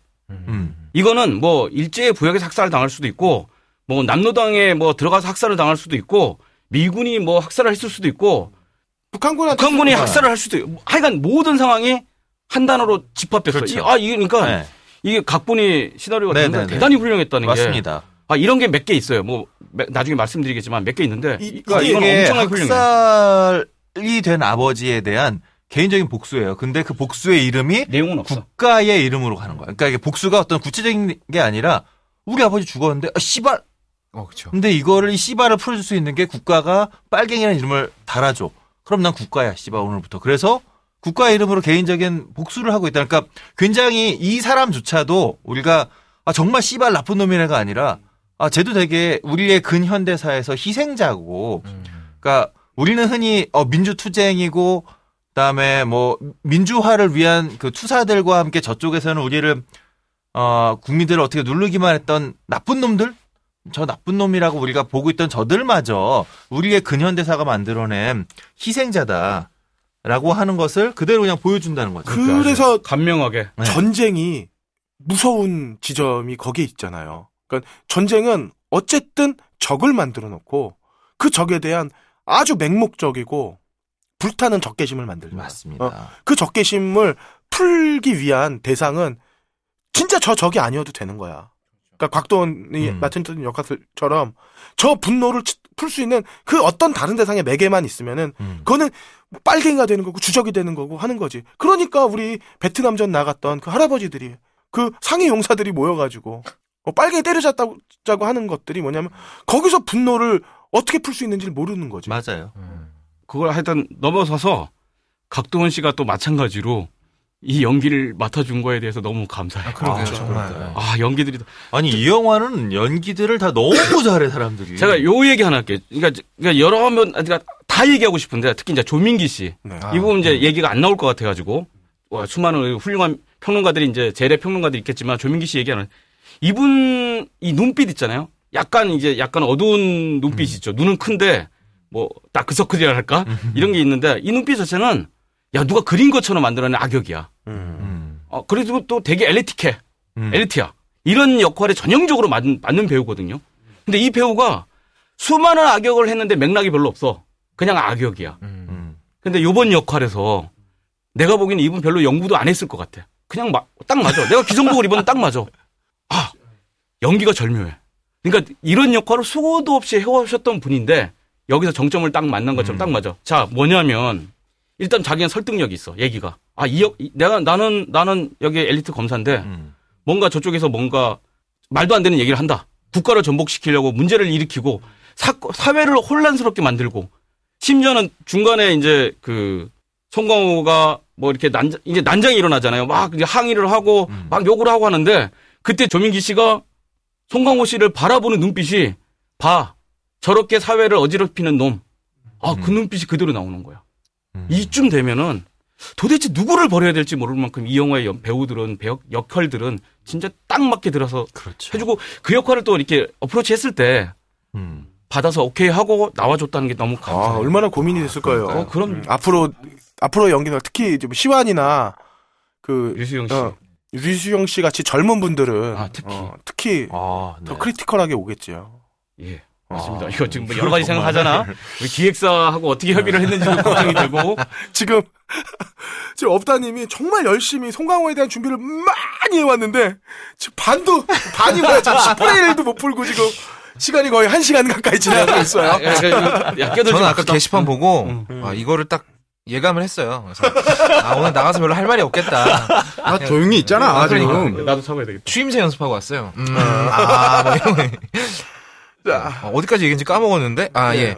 안 그래도 지금 배우들이 얘기 연기에 대한 얘기를 좀 하려고 그랬는데 뭐 다 나왔어요 지금. 네. 네. 그렇기 때문에 그리고 제가 그 뭐 개인적인 소회를 좀 얘기하자면 제국의 아이돌은 이제 해체하는 게 좋을 것 같습니다. 아니, 그, 저기, 예. 아, 여학생분들한테 뭐 어떤 린치를 당하려고. 아니 아니 그 멤버들이 다들 자기 재능이 다 다른 데 있는 것 같아요. 아, 음, 훌륭한 맞아. 재능이 있다. 어, 네. 네. 아. 그러니까. 아니 임시완 같은 경우도 음. 아, 연기 잘해? 근데 이분이- 잘하더라고. 얘가 춤은 못 추거든요. 아, 아. 그런 그러니까 그냥 잘하는 거 했으면 좋겠어. 어. 아. 음. 우리 또 진짜 사나이에 나오는 형식 어, 형식 형식, 어. 운동. 예. 아, 그분도 뭐 제국의, 제국의 아이돌 아이돌 출신이죠. 그러세요? 음. 그 정말 그 곱싸게 자란 아들 역할 그리고 이 매 맞고 나서 어, 고문 당하고 나서 음. 그그 두려움에 떠는 역 그 연기가 아그 받아쓰기 아, 하는 네, 장면. 네. 그 앞에 친구하고 같이 음, 이 앙상블 맞추는데, 네, 네. 야, 이거 한국에서만 나온다. 아. 아니 한국에서만 나오는 건 아닐 거예요. 근데 난 그 장면 보면서 내가 이렇게 발가벗겨지고 내가 막고 음. 있는 듯한 느낌. 그 사실은 이게 저렇게 몇 대가 아니라 뭐 저렇게 죽도록 맞고 나면 글쎄 무슨 그 예전에 보면 독립투사들 있고 어떠한 고문에도 굴하지 아니하시고 아. 또 민주화에 대한 영화도 보면 왜 어떠한 고문에도 끝까지 굴하지 아니하고 조국에 막 이걸 꿈꾸는 뭐 이런 얘기들이 전설처럼 들려왔는데 재미없어. 네, 그거 정말 공감 안 되잖아요. 근데 딱 맞고 나서 어, 저 잘못했습니다. 하면서 막 그냥 부른 대로 하잖아. 이게 사실은 그런 거거든요. 아 그리고 물어보잖아. 내가 근데 이렇게 쓰면 쟤 어떻게 되냐고. 음. 아그 진짜 절절한 거야. 음. 물어볼 수나 있을까? 그것도 사실 영화적인 장치. 내가 나 혼자 이렇게 죽도록 맞고 나면 나밖에 생각 안 날 것 같아. 일단 들 맞는 게 지금 중요하고. 제가 아까 말씀드렸던 것 중에 이제 한국에서만 나오는 장면이라고 그 둘이서 울면서 편 저기 내용을 읽고 우리 시환 씨는 계속 받아쓰고 하는 게 이게 뭐냐면요. 우리는 수도 없는 고문 장면을 봤어. 음. 뭐매 맞고 물에 들어가. 이거 뭐 오늘 심지어 앞에 부분에서 이제 물고문 하는 부분들도 별거 아니야. 많이 봤어. 3일절마다 보는 장면이죠. 네. 음. 근데 중간에 물어봐요. 송강호가 가장 괴로웠던 게 뭐냐고. 제가 뭔가를 꾸며내면 그게 거짓말인데 그러다 보면 다른 쪽에서 거짓말 한 거하고 또 겹칩니다. 그럼 또 거짓말을 해야 되고 이게 안 맞으니까 악유를 맞추라고 음. 손을 냅니다. 이런 내용이거든요. 아, 이, 그러니까 이 사실은 내가 뭔가를 이렇게 그 흔히 말해서 자백을 할 때 여기에 딜레마를 얘기하는 거야. 음. 음. 어, 이런 장면은 내가 지금까지 봤던 어떤 고, 어떤 고문을 다룬 영화에서도 없었던 장면이거든요. 그러니까 이거는 아, 좀 우스운 얘기인데 고문의 수준이 높아진 거야. 대한민국 예. 고문의 수준이 높아진 거야. 다 돼. 불었어. 아니 안 다 불겠어? 한 2, 그쵸. 3일 매 맞으면 다 불었을 거야. 쓰라는 대로 다 쓰고 하겠습니다 했는데 그 다음 날 문을 빵 박차고 우리 각도원 경장이 경감님이 들어오시면서 막 말이 안 맞잖아. 그럼 나 어쩌라고? 내가 만든 건데 그냥 시키는 대로 한 건데 음. 또 맞추라고 이런 거거든. 이 딜레마 정말 공포스러운 거거든요. 그렇죠. 아, 나 다 불면 돼. 난 나는 잡혀가면 다 불 거야. 부르려는데 불 게 없잖아요. 그래서 그러니까. 막 지어내면 말이 안 맞, 그럼 차라리 마스터 플랜을 처음부터 주던가. 그 나중에 그래서 애우죠. 아니, 너 그런 과정이 있다는 얘기는 들었어요. 그렇게 혼을 내야지 나중에 열심히 해. 음. 그러니까 이거는 한국 영화 수준 되는 영화에서만 나오는 고문의 앙상블이에요. 저 우리가 모르겠어요. 그그또 저런 것도 떠올랐는데 송강호가 살인의 추억에서 아 맞아. 고문하는 장면. 어. 난 분명히 이건 이제 영화를 보고 나서 느낀 건데 되게 놀라웠던 게 분명히 연상이 송강호가 변호인으로 나와서 그 고문하는 장면 나오면은 연상이 될 거 아니에요. 근데 송강호가 그, 그 지점을 되게 잘 끊었던 것 같아.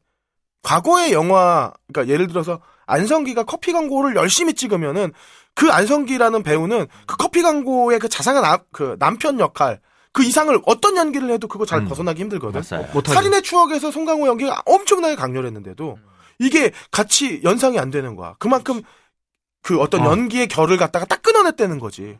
나는 일단 거기서 딱 느끼는 감정이 연기를 제대로 잘 끊어서 만들어냈다. 캐릭터를. 그렇죠. 이게 어려운 과정이었는데요. 사실은 양 감독님이 인터뷰한 걸 잠깐 본 게 있어요. 예, 송강호 씨가 최근에 수많은 좋은 작품을 많이 찍었는데 그렇죠. 사실 약간 주변인이야. 네. 음. 관상에서도 사실은 역사의 주인공이 그렇죠, 아니야. 그렇죠. 네. 뭐 설국열차도 마찬가지고. 이제 조력자지 어, 설국열차도. 그전 그전의 작품 다 비슷비슷하게 그렇게 가요. 음. 근데 여기는 메인이야. 앞장이야. 어. 프런트야. 근데 이- 이렇게 되면 자기 감을 이룰 수 있는 게 내가 보기엔 거의 100%인데 음. 전혀 안 이뤄서 불같아. 그쵸. 땡큐 했지. 어.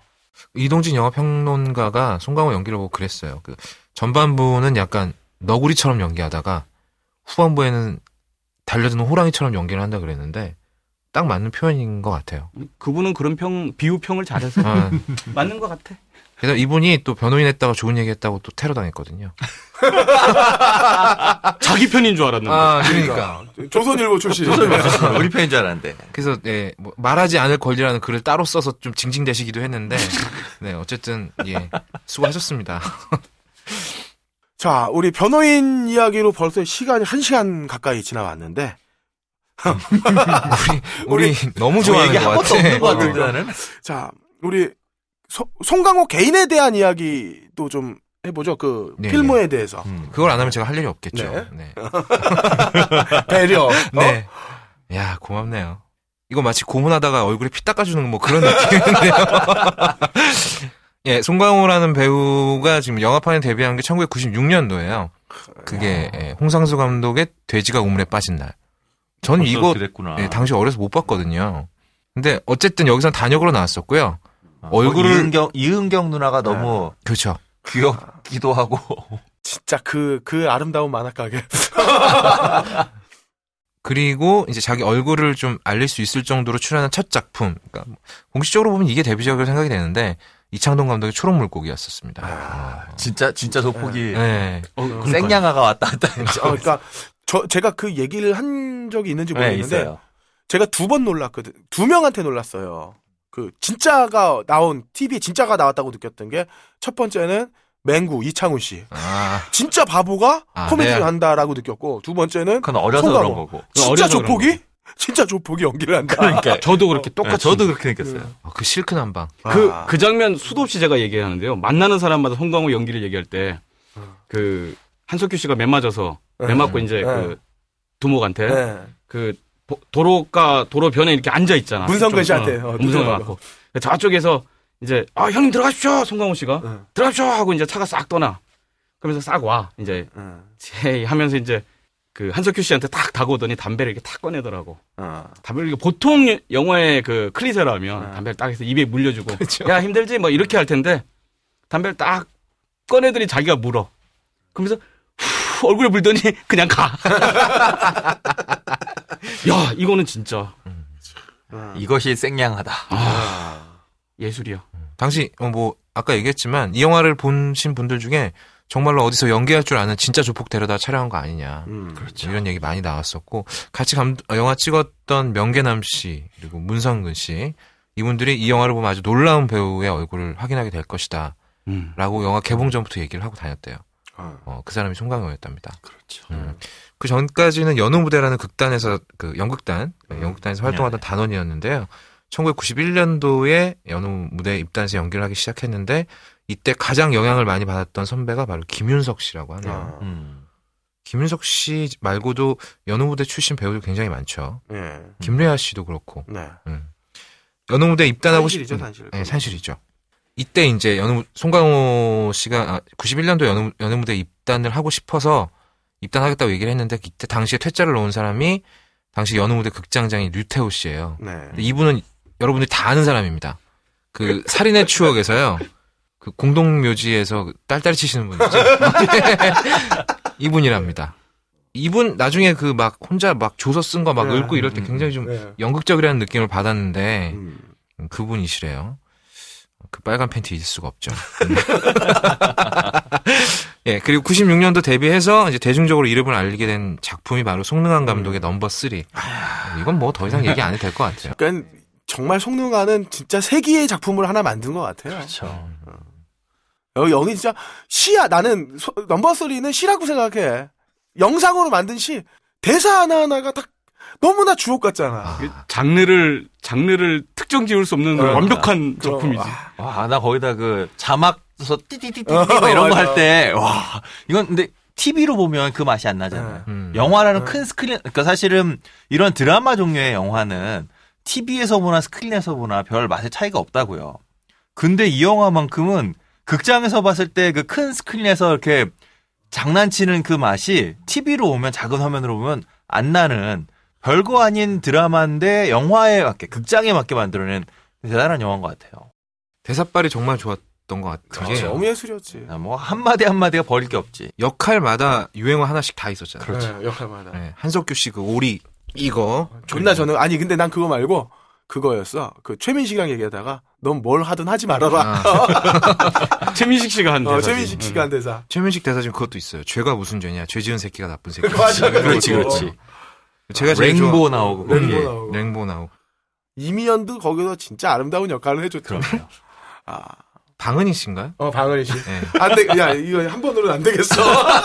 보충 그러니까 수업 해야겠다. 아니, 진짜 넘버 3는 정말 넘버스를 나중에 특집 따로 영화, 하죠. 한국 영화 역사 100년에서 최고의 작품으로 저도 꼽는데 이거는 뭐 따로 진짜 아, 그런 송능한이 어떻게 세기말을 찍었을까? 에너지가 다 빨린 거지 한 작품에. 아, 한 작품에. 아, 나는 그렇게 봐요. 그리고 송강호 성대모사는 지겨워서 이제 안 할래. 아, 그러니까. 하지 마. 함정 이런 거 하면 하면 안 네. 돼. 빨간색 이런 거 뭐. 이게 그때 당시에 그 나이트에서 나왔어요. 이게 어, 이 맞아. 대사가 노래하고 노래 사이에 나와가지고 사람들 춤추다가 뻘쭘해서 예, 웃던 기억도 나네요. 그리고 이제 김지훈 감독의 데뷔작 조용한 가족 네. 그리고 쉬리를 거쳐서 2000년에 반치광에서 첫 주연을 맡게 되는데요. 아니 쉬리는 우리가 꼭 얘기해야 돼. 쉬리는 꼭 얘기하고 어. 넘어가야죠. 정말 송 그 송강호의 진짜 다시 못 올 망작 중에 하나죠. 흑역사, 흑역사. 사랑했습니까? 이거. 아니 이게 그 경상도 사투리를 그냥 쓰면 서울말을 써야 되는데. 서울말로 억지로 내다 보니까 맞아요. 왜 요원은 서울말을 써야 생각했을까요? 아 그러네요, 진짜. 네. 어, 난 그게 정말 90년대까지의 정서인 것 같아. 에, 사실 아, 엘리트 요원이라면 서울말 어. 이런. 사실 그때까지 그 한국 영화 남자 배우 탑이 한석규였잖아요. 그렇죠. 예. 완벽한 서울말을 구사하는 되게 인텔리 같은 냄새가 나는 뭐 그런 거에 맞춰가다 보니까 그런 게 아니었을까 싶기도 하고 그리고 원래 이 쉬리에서 이 송강호의 역할을 하기로 했던 사람이 아, 차인표입니다. 어, 차라리 어, 낫네요. 아, 그러게요. 하도 말이 많으니까 이 관객들이 뭐 송강호 얼굴만 보고 웃음 나와서 집중이 안 된다 뭐 이런 얘기들이 많아서 그 모 영화 잡지에서 설문 조사를 했어요. 그럼 이걸 도대체 누가 했었어야 됐냐 설문 조사를 했는데 뽑힌 압도적으로 1위로 뽑힌 사람이 신현준이었대요. 어, 어, 괜찮네. 음, 오히려. 오히려. 그때 그 바보 연기 차, 만약에 차인표가 나와서도 웃겼을까? 똑같이 아니, 웃겼다. 양복 포켓에서 칫솔 꺼냈을지 몰라. 분노해야지. 아니 근데 그 당시에 신현주 씨나 차인표는 그 캐릭터에 맞았지. 지금은 좀 그분들이 다시 이 작품을 한다면 좀 안 어울리고 그 당시에는 신현주 씨가 뭐그 은행나무 하야시 침- 뭐 이런 네. 역할에 더 이제 세팅이 그렇죠. 잘돼 있었어. 하기 씨는 오히려. 어울리는데. 어, 그 당시는 어울렸어. 음. 뭐 이런 흑, 흑역사도 있어야지 뭐 사람이지 어. 그럼요. 신인가? 그 내가 볼 때는 그, 그 유일한 오점이라고 보죠. 아, 아직 속단하긴 네. 일러요. 5점 한 개 더 있어요. 어. 예. 그 다음에 2000년에 아, 공동경비구역 JSA라는 음. 박찬욱 감독과 함께 작업한 영화 나오고 같이 연달아 찍은 게 복수는 나의 것이 그 외에도 나- 같이 나왔죠. 그렇죠. 그리고 YMCA 야구단도 2002년에 나왔습니다. 음. 다 주옥 같다 영화들이. YMCA 야구단에서 김혜수 씨 나왔었는데 네. 음. 옷을 많이 입고 나왔어요. 네. 그래서 별로였어요. 네. 그리고 이제 뭐 또 얘기 안 할 수 없는 2003년 살인의 추억이 아, 터졌죠. 음. 강간의 왕국. 이 살인의 추억 찍고 나서 그 봉준호 감독이 딴질보하고 인터뷰한 적이 있어요. 음. 어, 거기서 뭐 인터뷰 기사를 제가 봤는데 여기가 강간의 왕국이냐? 이게 대본이고 음. 너 많이 변했다? 이게 애드립이었다고 합니다. 반대 아니에요? 다들 반대라고 생각을 하는데요. 음. 아니, 그래서- 강간- 강간의 어. 왕국은 애드립이었다고 인터뷰를 본 기억이 있어요. 아니요, 강간의 왕국이냐 하면서 헥토 파스칼 킥을 날리는데 그게 애드립이었대요. 아. 아, 그게 약속이 안 된 거였는데 김상경이 정말로 그래서 진짜 억울하게 맞잖아요, 거기서. 어, 세게 맞았다. 어. 그래서 사이 안 좋았다고 그러던데 네, 한동안. 술 사주고 풀었다고 하대, 하대요. 그리고 이제 나중에 뭐 이제 박해일이 범인으로 잡혀왔는데 범인인 것 같은데 얘가 계속 아니라고 하니까 김상경 이 새끼를 막 후드려 패야 돼 뭐 이런 대화를 음, 음. 대사를 치는데 그때 옆에서 송강호가 듣고 있다가 너 많이 변했다 얘기한 게 이게 애드립이랍니다. 음. 오. 이 송강호라는 배우의 가장 큰 장점 중에 하나로 봉준호 감독이 뽑았던 게 애드립과 대본, 각본을 분간할 수 없는 음. 뭐 어. 이런 능력. 밥은 먹고 해요. 다니냐도 애드립이죠. 애드립이었죠. 이거를 그게 최고의 대사잖아요. 제. 제 생각에는 경상도 사람들은 다 금액락으로 이해를 했을 것 같은데 맞아. 최근 10년 동안 이걸 여러 사람들이 서로 다양하게 해석을 하고 있었는데 웃겨 죽겠어. 원래 밥은 먹고 다니냐고 묻는 게 너 그런 짓 하면서 밥은 먹고 다니냐 사람처럼 사느냐 그런 뉘앙스로 그렇죠. 쓰는 건데 그걸 다들 몰랐다고 하는 게. 경상도와 전혀 그 관계가 없는 나의 경우는 음. 전혀 다른 의미로 생각을 했죠. 그러니까 송강호가 아마 넘버 3에서 넘버 3에서 그 애드립에 대한 연구를 엄청 많이 해왔거든요. 그러니까 뭐 현정화나 그렇죠. 어, 이, 런 내용들이 원래 한 줄이에요, 한 줄. 한 줄 맞아. 그냥 나가 있어, 이거 한 줄인데 내가 현정화하면 현정화 이, 이걸 자기가 엄청나게 연구를 해서 왔다고. 그러면서 이제 자기가 이렇게 최적화 시킨 거지. 그 몸, 몸에 몸에 그것들을 이제 맞춰가지고 어, 그, 그 연기에 빛을 발했던 게 이제 살인의 추억. 음. 그래서 정말 정제된 연기들이 나오는 거예요. 그렇죠. 그렇죠. 살인의 추억은 아 정말 이, 이 영화 하나만으로도 특- 특집을 할 수 있을 정도로 정말 그럼요. 얘기도 아, 많고 그- 떡밥도 이것도 많은. 그렇네. 네. 아니, 나는 이 살인 중에서 최고의 대사는 도리어 저거 같아. 저 노래가 좋아. 저 앞에 나오는 아. 노래가. 수사반장. 딱 우리 어른들이 얘기하는. 맞아 맞아. 빠바바바밤 그, 그 수사반장. 사람 목소리 하나도 안 나오는데 노래라고. 그거 입으로 따라하잖아. 같이 똑같이. 빠바바바 이러면서. 어, 맞아요, 맞아요. 그리고 2004년에 어, 종북 빨갱이 영화 효자동 이발사 나오죠. 이야. 이럴 수가. 여기 그 아들이 고문당하고. 그렇죠. 4452임 얘기 나오고 하죠. 되게 싫어하시겠다. 어, 어쨌건 응. 2005년도에 이것도 약간 흑점이라고 볼 수 있을 것 같아요. 남극일기. 아, 4452분 이승만 정권 되고요. 아, 네. 아, 그렇네. 그러면서 좀 살짝. 그러니까 나도. 네. 아, 이게 그 효자동 이벌소가 4.19 때를 그린 영화였나? 4.19때 그러니까, 저런 네. 고문이 없었을 텐데, 뭐 이러고선. 그때는 그런 고문 기술이 없었지. 그때는 그냥 패서 버렸어, 정말 사람을. 아니 효자동 이발사에서 송강호가 저기 뭐야 문소리하고 결혼할 때 하는 얘기가 4452예요. 아, 그래요? 아, 맞다, 맞다, 맞다. 맞다, 맞다. 아, 그 얘기구나. 어, 맞다. 그 얘기. 그- 미안해요. 효자동 아, 이게 이발사 그냥 자체가 거기에서 대통령 했던 사람들 다 하면서 결국 맨 마지막에 전두환이잖아요. 그렇죠. 응. 어우, 저, 그, 업다님의 저 교만한 표정 봐. 아, 나 혼자 맞는 얘기 하는 거야. 어? 영화들도 안 보고 이 사람들이 말이야. 죄송합니다. 어, 예, 예. 그리고 2006년에 이제 괴물로 음. 이제 천만 배우에 등극을 하게 되고요. 괴물에서도 참, 사실 괴물 내 딸이 죽었는데 죽지 않았다는 또 명대사 나오죠. 야이 씨발 새끼들아라는 명대사도 나오죠. 예, 2007년 밀양 그리고 2008년 좋은 놈 나쁜 놈 이상한 놈. 음. 2009년에 박쥐. 음. 이 영화에서 정말 영화 배우가 보여줄 수 때는 있는 부러웠습니다. 꼭 한 번 나도. 어, 송강호 씨가 이런 역할을 할 수 있다고 우리가 아무 생각 못 했잖아. 그렇죠. 아무도 생각 안 했는데 진짜 부럽더라고요. 어, 이 영화 보고 의외로 송강호가 섹시하게 보였다는 여자분들이 좀 예, 있었어요. 음. 뭐 믿거나 말거나. 그리고 박쥐에서 이 고맙게도 이 태주 역을 해줬던 그 배우 이름 뭐였더라 기억이 안 나. 김옥빈 음. 이분은 오히려 그 노출신을 찍고 나서 연기가 하락, 아 인기가 하락한 음. 케이스입니다. 음. 가슴 모양이 별로 이쁘지 않아서. 근데 마사오님 한 번 더 모시고요. 아 예. 예, 그리고 2010년에 의형제, 음. 2011년 아, 두 번째 흑역사가 등장하는 푸른 소금이 아, 등장. 푸른 소금 있구나. 아, 푸른 소금을 안 봤어요. 푸른 소금이 왜 흑역사예요? 왜냐하면 일단 망했고요. 어. 음. 그 신세경이랑 같이 나온 거죠. 네. 푸른 소금은 완전 송강호를 위한 영화예요. 어. 그래요? 송강- 송강호가 정말 멋있게 나와요. 아이돌 머리를 하고 나오죠. 그러니까 재미가 없다는 예, 거야. 그래, 그래 서 재미가 없었어요. 그리고 제일 심각한 건 제가 개인적으로 조금 영화를 보면서 느낀 건데 송강호 씨는 여자 배우하고 어떤 그런 화학 작용이 별로 안 일어나는 것 같아요. 음, 김옥빈하고 일어났잖아. 아 일어났죠. 아, 아니 그건- 아니 그런 얘기는 아니지 지금 아, 네. 그건 물리적 작용이고 그건 물리적 작용이죠. 예. 맞아요 좀조좀좀 내공이 더 어, 요번에 요번에 김영애 씨랑 하는 이런 음. 장면들은 나름 화학 작용이 있었다고 그건. 어머니 같은. 아 그러니까 그러니까 나 여자라는 얘기만 한 거지 아, 그냥 알았어요. 성적인 여성을 얘기하는 게 아니라 어 그래서 좀 더 이렇게 좀 좀 파워풀한 배우들이 계속 이렇게 좀 진짜 이렇게 사랑하는 영화도 한번 도전해볼 미량도 이제 그쯤 갔던 영화잖아요 안쯤 갔던 영화인데 그렇죠. 이런 거 도전해볼 만하다고 생각하고 그러면 또 정말 좀 차원 높은 또 다른 좀 신선한 음. 창의적인 사랑 얘기 또 만날 수 있을 것 같아 나는 기대하는데 음. 송강호 씨가 이쁜 여자 별로 안 좋아하나? 신세경, 못생긴 여자를 하면 되잖아 그러면 이나영 이 두 분하고 했는데 어쨌건 2011년 푸른 소금이 유일하게 이 송강호 영화 중에서는 관객들한테도 별로 네. 좋은 반응을 못 받았고 평단에서도 음. 뭐 굳이 송강호가 이런 영화까지 찍어야 되느냐 음. 뭐 이런 얘기 나갔었고요. 2012년 하울링이 나왔었는데 유아 감독하고 같이 작업을 했었죠. 음. 이 영화에서도 이나영 씨하고 같이 작업을 하는데 이 영화까지 흥행 성적이 아주 안 좋았습니다. 그래서 이제 끝나는 거 아니냐 이런 네. 얘기들 많았죠. 그때 이제 김윤석 씨가 치고 나오면서 음. 그렇죠. 어, 어. 김윤석, 하정우 이렇게 치고 나오면서 그렇죠. 이제 송강호 시대는 끝난 게 아니냐 뭐 이런 얘기가 좀 나왔었는데 2013년에 화려하게 부활을 하죠. 제가 봤을 때 아마 변호인이 별 무리 없이 900만, 900만까지 갈 천만 찍을 겁니다. 천만 음. 찍을 것 같아요. 음. 어. 그렇게 되면 정말 전후무한 기록을 작성하게 되는 거죠. 그렇죠. 이제 하정우, 무후한 건 김윤석 뭐예요? 나오고 유승범 씨 나오고 이거 좀 잘라주세요. 싫어요.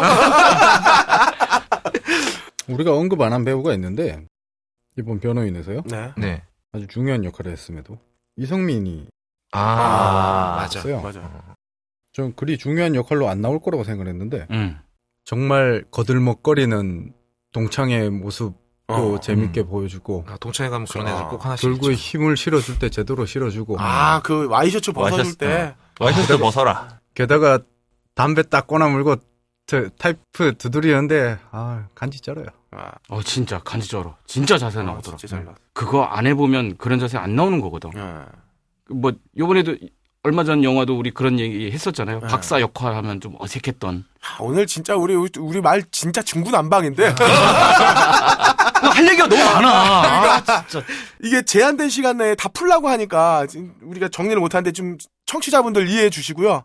아 오달수 얘기를 어떻게 안 해? 맞아. 아니 오달수 얘기 안 나오나 했어. 하실 것 같아서 제일 뒤로 빼놓은 거 아닌가 아 오달수 그그 서민적인 그 느낌 어? 아 저기 정말? 우리 그 얘기도 좀 하- 했었지 않습니까? 그 문재인하고 이제 대입하는 어. 부분에서 사실 이제 캐릭터는 안 맞으니까 아니지 않느냐 이런 얘기도 했는데 음, 어 어쨌든 우리 송변 네. 네. 송변한테 있었던 진짜 허심탄회한 친구 음. 음, 그런 친구가 있었다는 얘기를 하고 싶었던 것 같아. 음, 근데 근데 그게 그냥 상하관계의 사무장이 아니라 음. 나중에 반말 찌꺼리 막 하고 도리어 송변은 그러잖아요. 존댓말하고 아. 막 이런 이런 커- 캐릭터가 나온단 말이야. 음.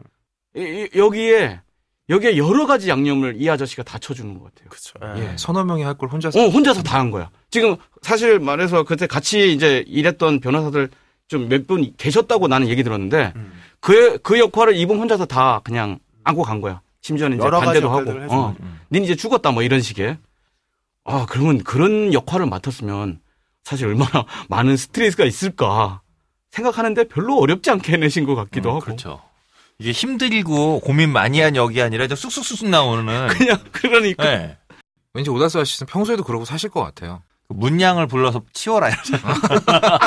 이걸 빨리 publishing을 해야 되기 때문에 제가 양해를 한마디 구해야 되지 않을 수가 없는데 사실 이거 순서대로 가려면은 이게 여러 편집에 손을 거쳐야 됩니다. 근데 그렇게 되면은 이제 직장에서 못하고 밥 먹고 저녁 먹고 집에 들어가서 하는 편집을 해야 되는 저의 입장상 예. 그건 도저히 제가 이번 주 내로 자신은 없고요. 크리스마스도 껴있고 어, 좀 뒤죽박죽이라도 이해해 주시길 바라며 어, 이렇게 정리를 뭐 마무리를 하는 걸로 하고요. 자 마지막으로 네네. 어, 업다님 정리를 좀 해주시죠. 예, 뭐, 예, 그냥 간단하게 정리할게요. 그, 예전, 앞에서도 말씀을 드렸지만, 그 시대별로 가장 각광을 받는 남자 배우들은 좋든 싫든 간에 어떤 롤을 갖게 되는 것 같아요. 네. 한석규 씨가 맡았던 롤도 그렇고, 제가 봤을 때 영화를, 이제 제가 본의 아니게 송강호 씨가 나온 영화들을 쭉 봤는데, 워낙에 연기의 variation이 넓고, 다양한 역할들을 하셨기 때문에 어떻게 한마디로 딱 압축을 할 수는 없어요. 음, 근데, 그렇죠. 뭐, 아주 거칠게 요약을 해보자면, 굉장히 낙천적인 사람으로 나옵니다. 음. 낙천적인 사람으로 나왔다가 어떤 본인의 잘못이 아닌 어떤 뭐 시대적 배경이라든지 음. 뭐 그런 큰 사건에 휘말리게 돼요. 그리고 항상 거기서 옳은 선택을 하려고 발버둥을 치는 역할을 제일 많이 맡으셨더라고요. 뭐 음. 의형제, 뭐 관상, 뭐 기타 등등 뭐 여러 일단 박찬욱 감독 영화들은 좀 빼야 돼요. 음. 네, 너무 괴상한 영화들이 많기 때문에 좀 빼고요. 그 외 나머지 부분들의 영화를 보면 아주 거칠게 요렇게 요약을 할 수가 있을 것 같습니다. 음. 그리고 배우로서의 송강호는 2013년에 아주 훌륭한 선택을 했죠. 음. 음. 네. 예, 본인이 어떤 아주 큰 크고 굉장히 잔인한 어떤 효과를 받을 수도 있을지도 모르는 상황에서 올바른 선택을 해줬다고 봅니다. 네. 그래서 어떤 국민 배우라는 오그라드는 호칭이지만 좀 받을 만한 자격이 있는 분이 아닐까 싶고요. 그리고 변호인에서 연기해 주셔서 정말 다시 한번 감사드리겠습니다. 그러게요. 정말 음. 감사드리고. 아, 이러다 겸상할 수 있을까? 네. 지금 그 네, 의원분들이 이렇게 이야기를 하면서 다들 이렇게 한마디씩 하다가 한 번씩은 다 울컥울컥 했어. 근데 쪼잖아요. 여기서 쪽팔리게 울지도 못하고 잘 참아 넘겼네요. 그리고 그 업다님이 준비하셨던 걸 이제 저도 미리 봤잖아요. 네. 그래서 좀 놓친 것 중에 하나 한 가지 안타까운 게 우리 시대에 이상하게 원래 한국에 이런 얘기 없다가 갑자기 그 배우론에 음, 그 메서드라고 음, 하는 게 음, 이제 음. 대단히 중요한 걸로 떠올랐어요. 그리고 그걸 음. 그게 안 되면 음. 무슨 메서드 연기가 안 되면 무슨 뭐 배우가 아닌 것처럼. 근데 송강호. 씨를 보면서 항상 느끼는 게 캐릭터를 가진 배우야말로 음. 근데 저 캐릭터를 벼- 어떻게 변조하느냐면 이제 사실 송강호 씨의 모든 영화는 우리가 항상 친숙하게 다가오는 게 송, 송강호의 얼굴이 아니라 음, 음. 저 사람은 자신의 캐릭터를 갖고 있잖아요. 근데 그 캐릭터가 그 역 안에서 그 영화 안에서 그 캐릭터를 자기 캐릭터가 이 역에 맞게 만들어내는 거예요. 그러니까 음. 갑자기 뭐 옴, 삐쩍 말해서 한 40kg 뺐다가 음. 그 다음 영화에서 뭐 110kg가 됐다가 음. 10kg 좀 어쨌든 아 있어 있어. 네, 이렇게 변하면서 저 사람이 되지 않더라도 충분히 영화를 맛깔나게 만들 수 있는 음. 김윤석하고 송강호의 두 배우가 자꾸만 우리 시대에 이렇게 전 메소드 연기라는 게 이렇게까지 하면 좀 비약이지만 맞추라는 거거든요. 음. 음. 근데 맞추지 않고 그 시대를 나에게 맞출 수 있는 시대와 같이 호흡하면서 나를 버리지 않을 수 있는 극이라고 하는 것을 버리지 않으면서 또 나도 버리지 않는 오히려 둘이 같이 살 수 있는 걸 보여주는 좋은 아. 배우라고 생각이 들어요. 그리고 송강호 씨는 그런 면에서 변호인이라고 하는 걸 자꾸 이렇게 우리는 누구를 대입해서 보지만 대입하지 않아도 충분히 훌륭한 그리고 감동적인 영화가 아니었나. 예, 그 지점이 좀 놓치면 안 될 것 같아요. 아, 시간이 아깝네요. 하고 싶은 이야기는 너무 많은데 밤새워 해도 네. 모자라겠지. 이쯤에서 요번 회는 정리를 하고 또 다른 기회가 있으면 이야기하는 걸로 하시죠. 다른 다른 교회는 저 나가서 야동 특집이나 한번. 자, 오늘 구- 고생하신 저 버디님과 업다님 박수로 떠나보내죠. 으! 가도 돼요? 안 되죠. 영화 음악의 A to Z 영화 딴따라 네, 어, 오늘 변호인 특집이라 변호인을 준비했는데요. 아, 우선 그 첫 번째로는 변호인을 보면서 제가 이제 영화를 보면 크레딧이 끝까지 올라갈 때다 보거든요. 네. 가나면 읽으려고도 하고, 음, 특히 이제 방송하기 전에는 음악가 이름을 꼭 읽으려고 굉장히 노력을 하는데요. 이번에는 영화를 보고 크레딧이 다 올라갈 때까지 자리에 앉아 있다가 나오긴 했어요. 근데 거의 크레딧이 이렇게 눈에 안 들어와갖고, 음. 이렇게 뭔가 좀 이렇게 그, 눈에 이렇게 좀 물기가 있으면 이게 잘안 흐릿해지잖아. 검정에 흰 글씨, 작은 글씨가 올라가서, 아, 그래서 좀 그 자세히 못 봤어요. 근데 그 나중에 살펴보니까, 그 영화 음악을 담당하신 분이 정현수라고 하는 분이라고 하네요. 뭐 신세계 같은 작품에서 오. 어 그때까지는 이제 메인 음악가는 아니고 이제 assistant 음악가로 참여하셨던 분이라고 뭐 그렇게 하는데 확실하진 않고요. 네, 확실하진 않고요. 그렇다더라. 하더라. 뭐 이런 정도고 사실 그래요. 뭐 어, 사실 이 영화 보면서 변호인을 보면서 음악이 귀에 들어오시는 분들은 많지 않을 거라 생각이 좀 들어요. 네. 어, 원래 저도 두 번 정도를 볼 생각을 했는데 어, 개봉 당일날 조조로 한번 보고 사실 못 봤어요. 우리 와이프랑 같이 한번 보자라고 했는데 어, 애가 좀 그 얼마 안 됐는데 애가 이렇게 감기에 걸려갖고 그래서 와이프랑 지금 아직 못 가고 있는데 조만간 한 번 더 보지 않을까 싶습니다. 그 제 후배가 이런 얘기를 하더라고요. 영화를 보고 나오는데 장례식장 나오는 기분이 사람들이라. 어, 마지막 프레임 자체가 그 저렇게 보일 수밖에 없으니까요. 아 그게 아니라 사람이 다 울고 나오니까. 아, 그런 뜻이라서? 어, 장례식장에서 웃으면 나오지 않아요, 어. 보통? 그러니까 그게 호상일 때나 그렇죠. 이게 영화를 보고선 내가 이렇게 이제 크레딧을 보고선 보통 저는 크레딧이 다 올라갈 때까지 앉아 있잖아요. 그러면 사람이 별로 안 남아 있어요. 음. 근데 이번에는 몇 사람이 남아? 왜 남아 있지? 근데 보니까 다 정리하고 앞에 있는 거죠. 아저씨하고 저 앞에 있는 아주머니 그러니까 제 앞에 있던 분은 아저씨였고 확실히 저 앞에 있던 분은 아줌마인지 아니면 뭐 아주머니신지 아니면 젊은 분인지 모르겠었는데 여자분하고 어깨를 이렇게 웃느라고 눈물을. 수습을 못해서 못 나가고 있는 거야.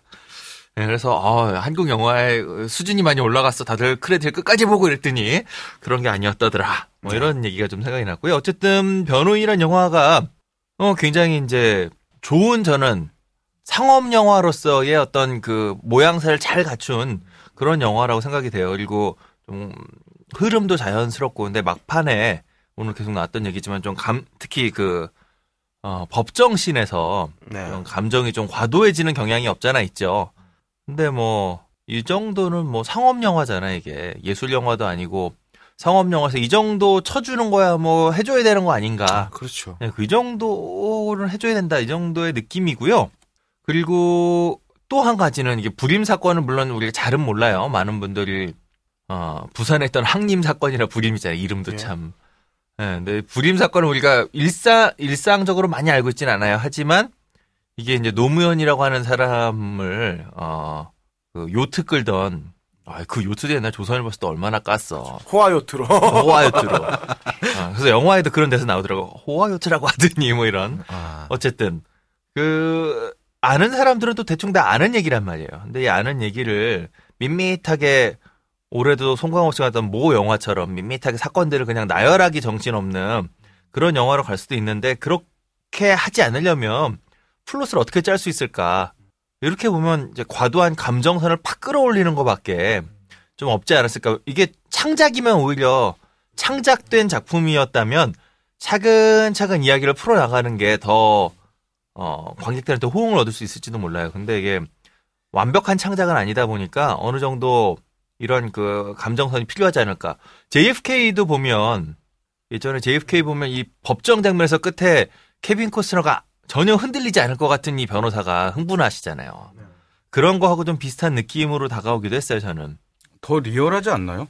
우리가 알고 있는 그 노무현 씨가 했던 어떤 뭐 액션이나 그 말하는 태도가 지금 이 영화에서 홍변이 했던 액션하고 매우 저는 일치한다고 봐요. 음. 더 리얼하고 더 사실감이 있었어요. 저는. 음, 뭐 이건 그러니까 저는 리얼의 문제가 아니고요. 물론 실제 진짜 사건도 이렇게 노무현 대통령 고- 전 대통령이 변호사 시절 이렇게 막 열정적으로 했을 거라는 생각은 들어요. 했을 거라는 생각은 드는데 이게 만약에 픽션이었다라고 하면 이렇게 과도한 감정을 쏟아내는 변호사가 나오는 순간 관객들은 공감하기보다 아이씨 이거 너무 튀는데 라고 생각을 했을 건데 이게 이런 실화를 바탕으로 하고 있고 그렇다고 그냥 나열로 가지 않고 이걸 압축적으로 더군다나 영화 전체에서 보면 법정 장면이 생각보다 길지 않아요. 차지하고 있는 비중은 앞에 쭉 밑밥 깔아놓은 게 많지.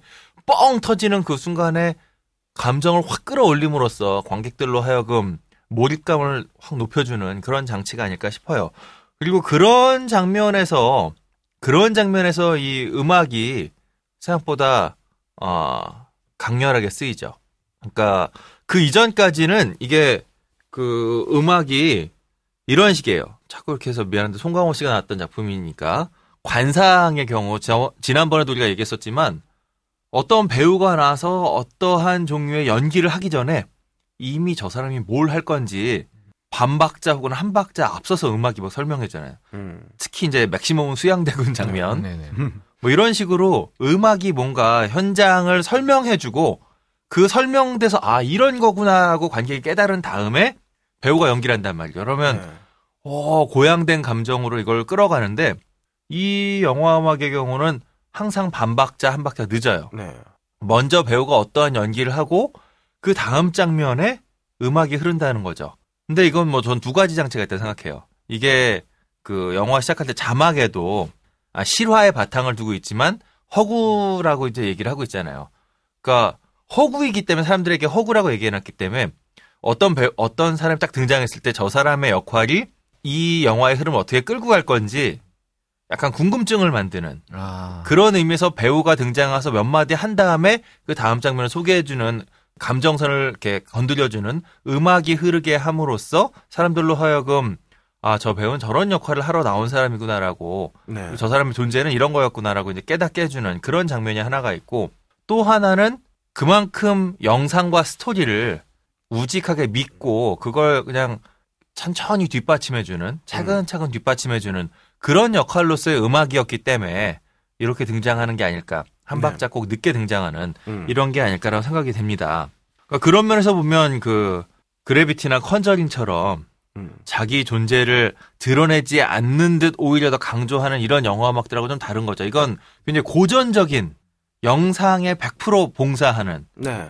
그래서 영상이 보여주지 못한 무엇을 더 설명하기보다는 영상이 만들어낸 감정을 조금 더 고양시키고 조금 더 강조하고 조금 더 설명해주는 딱 그 정도 수준의 이게 양우석 감독의 연출도 굉장히 고전적인 상업 영화. 네. 그러니까 관객들로 하여금 적당히 감정이 북받쳐 올라서 그걸 따라갈 수 있게 만드는 이런 그 구성이고 그런 연출이고 또 음악도 적당히 그러한 이야기의 흐름을 조금씩 좀 뒷받침해주는 이런 방식이었다는 생각이 돼요. 근데 이게 스토리 자체가 워낙 힘이 있는 스토리다 보니까 이렇게 전공법에 그것도 전공법도 약간 고전적일 정도의 전공법을 가지고 왔음에도 불구하고 관객들한테 뭐 1점과 10점 사이에 어, 극단적인 평가가 나올 만큼 감정선을 확 건드리는 예, 그런 영화가 되었다는 거죠.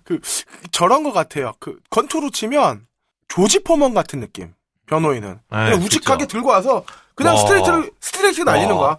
훅 스트레이트 훅 스트레이트 알리처럼 막 폴짝폴짝 뛰면서 그렇죠, 그렇죠. 음, 잼 날리고 이렇게 잔재주 부리는 게 아니라 그렇죠. 그냥 우직하게 들어와서 그냥 강하게 때리는 이런 느낌이었죠. 퍽퍽 때리죠. 영화에도 조지 포먼하고 알리가 대사로 나오죠. 나오죠. 저는 그게 굉장히 명대사라고 생각하거든요. 명대사입니다. 음. 네, 이거 보실 분들을 위해서 남겨두고요. 예. 네. 이게 확 지나가기 때문에 신경 안 쓰고 있으면 그, 예. 뭐 흘려들을 수가 있어요. 아, 근데 정말 바랍니다. 우리 잠깐 얘기했지만 이 곽돈의 그 아버지 얘기도 그렇고 이 영화는 대사 하나하나를 툭툭툭 던지는데 너무 툭툭 지나가서 그냥 그런가 보다 싶은데 생각해 보면 아. 생각하게 만든 대사가 되게 많아요. 네, 예, 음, 대사가 내공 있어요. 네. 이게 그 스토리 작가, 그러니까 뭐 만화에서도 스토리였고 이분이니까 글을 쓰던 사람이 각본을 만들고 영화를 마- 그 감독을 했다는 느낌이 이 글쟁이가 가질 수 있는 감각이거든요. 이건 나는 글쟁이가 아닌. 아, 슬프다. 네, 어쨌든 그런 감각들이 잘 숨어 있는 영화고요. 세 번 보셔야 돼요, 세 번. 뭐, 두 번은 확실한데 세 번째는 네, 그건 뭐 더 생각해 보겠습니다. 음, 어쨌든 이렇게 건조하게 영상을 묵묵, 묵묵히 뒷받침하다가 음. 아까 그 말씀드렸던 감정이 빵 터지는 법정씬. 네.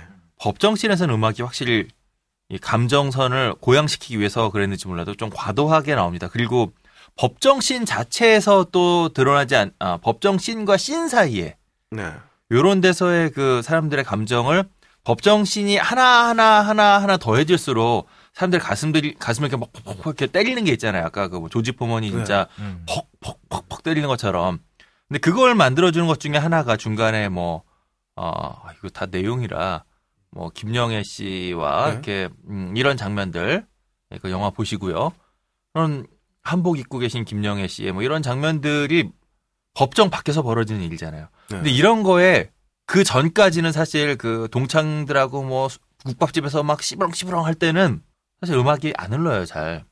근데 가만히 보시면 법정 씬과 씬 사이에 나오는 장면들에는 음악이 다 흘러요. 아. 그러니까 감정선을 고양시키려고 아예 감독과 그다음에 그 음악 감독이 작정을 한 거죠. 보는 사람들로 하여금 자 이제는 당신들 흥분 안 하실 수 있습니까? 이쯤 되면 당신들 정말 울컥 안 하실 수 있습니까? 이쯤 되면 동참 안 하실 수 있습니까? 라고 자꾸 얘기해 주는 듯한 그런 식으로 이제 음악이 들어 있는 거죠. 물론 근데 그 사이에서도 그렇게 음악이 흐르다가도 1대1로 어떤 중요한 대화가 왔다 갔다 할 때는 음악을 끊어버려요. 아. 그러니까 이건 대놓고 아니 이건 정 아까도 계속 강조한 전공법적인 그리고 아주 고전적인 의미의 영화 음악이라는 거죠. 음. 그게 뭐 그러한 기조를 잃어버리지는 않는 않는 한에서 네. 않는 한에서 감정을 이제 좀 올릴 수 있는 그런 장면에서는 충분히 올리는 그런 종류의 음악이었다. 네. 그리고 그런 음악에서 보면 영화 음악에 이렇게 돈을 많이 들진 않은 것 같아요. 악기들의 사용도 뭐 많이 들, 저도 솔직히 딱 한 번 받고 네. 그다음에 이게 무슨 OST도 없어요 지금. 아, 그래요. 어, OST도 어디 뭐 떠다니지도 않고 어, 그- 이 예고편에 나왔던 음악이 영화에 안 나와요. 음. 아. 네, 이 예고편에 나왔던 음악은 이건 그 기존에 있던 이런 그이 publishing 사이트들 돌아다니면 영화 홍보나 혹은 뭐 홍, 기업 홍보 이런 걸 위해서 이제 쫙 작곡가들이 해외- 여러 나라 작곡가들이 쭉 올려놓은 이런 거 이제 갖다 쓴 거고 네. 그래서 영화에 사용된 이 정현수 씨의 음악은 예고편에 나오질 않기 때문에 어 이거 뭐 참 그러네요. 그러게요. 예. 오늘은 없겠네요. 네, 오늘은 쓱 끝나고 나면 어, 음악을 들려드릴 수 없을 것 같고요. 대신 극장 가서 여러분 직접 들어보시라고. 괴물 들어 괴물 음악 좋잖아. 영화도 괴물이고 배우도 괴물이야. 음. 괴물 들어. 아, 아까 그러네요. 전에 그 생각이 또, 나- 그, 그, 뭐, 배우도 괴물이라고 말씀하시니까 생각이 난 게, 진짜 좋았던 부분이 있어요, 변호인. 음, 그러니까 우리가 보통 연기를 어떤 특정 인물을 연기하기 위해서는 그 사람의 외모부터 막 열심히 따라하잖아 말투 음, 음. 아. 근데 송강호는 그게 없었어. 그냥 그냥 아까 전에 그 해비조님이 말씀하셨듯이 그냥 자신의 옷을 입고 나왔다. 그렇죠. 어 그리고 그걸 그 틀을 자기의 틀로 만들어 버려. 그렇죠. 어. 그 지점에서 송강호가 역시 송강호다라는 소리를 맞습니다. 듣는 이게 만약에 송강호 씨가 아니었다면 아마 얼굴 표정이나 이런 거부터 그렇죠. 예. 그 특유의 노무현 대통령 표정 같은 거 있잖아요. 그걸 네, 연구했었으면 그걸 분명히 연구했을 거예요. 근데 이분은 자기 캐릭터대로 그냥 어. 가져갔다고요. 근데 그게 오히려 전 더 묵직한 울림을 만들어내는 거예요. 왜냐하면 노무현은 아니잖아. 어. 그리고 관, 관객들이 만약에 정말 노무현하고 똑같은 느낌의 배우가 흉내를 내고 있었더라면 우린 감정이입이 안 됐을지도 몰라요. 그리고 아마 어디선가 누군가는 그걸 가지고 또 시비를 걸겠죠. 음. 음. 아니 뭐 그게 두려운 건 아닐 거고요. 그렇게 그런 영화에 만약에 출연한 배우라면 아니 뭐 똥튀니까 두려운 건 아니야. 두렵기도 하지. 나는 이 영화는 마케팅적으로 적절한 포지셔닝을 했다고 생각해요. 네. 어, 이, 이 영화는 뭐 헌정 영화도 아니고 음. 노무현이라고 꼭 특정한 인물을 그렇죠. 한- 사실은 그렇거든. 사실은 좀 까놓고 보는 그런데 그런 식의 포지셔닝을 마케팅적으로는 했어. 근데 그게 여러 가지 측면에서 이슈도 만들어내고 일베 설왕설래도 만들어내고 아 그러니까 이런 거는 잘했다고 봐요. CGV도 도와주고. 어. 아니라는데 뭐 호빗도 아니, 싸워주고. 호, 호빗이 최고의 공로를. 네. 종북 같은 예, 여튼 뭐 어, 영화 꼭 보시고요. 어, 음악이 잘 귀에 안 들어오실 겁니다.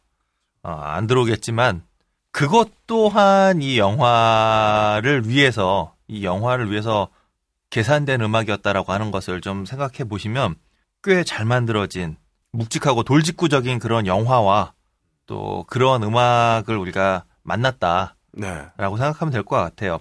최근에 제가 이 아, 영화 딴따라 하면서 음악이 과잉인 영화들 많이 얘기했었어요. 아, 맞습니다. 그리고 이 과잉이 많은 경우에 영상 자체가 혹은 스토리 자체가 부족해서 그것을 채워내기 위해서 그래서 이렇게 음악이 과잉인 경우가 꽤 많았죠. 또 음악이 사용됨으로 인해서 또 요즘에 그 유행하고 있는 뭐 드라마도 있지만 독특한 시대적인 그 정서를 불러일으키기 위해서 특정한 시대가 연상되게끔 만드는 음악을 사용함으로써 영상 자체로는 시대의 감성을 살려내지 못하는데 음악이 그런 걸 대신 때우는 그런 영화들도 꽤 많아요. 음.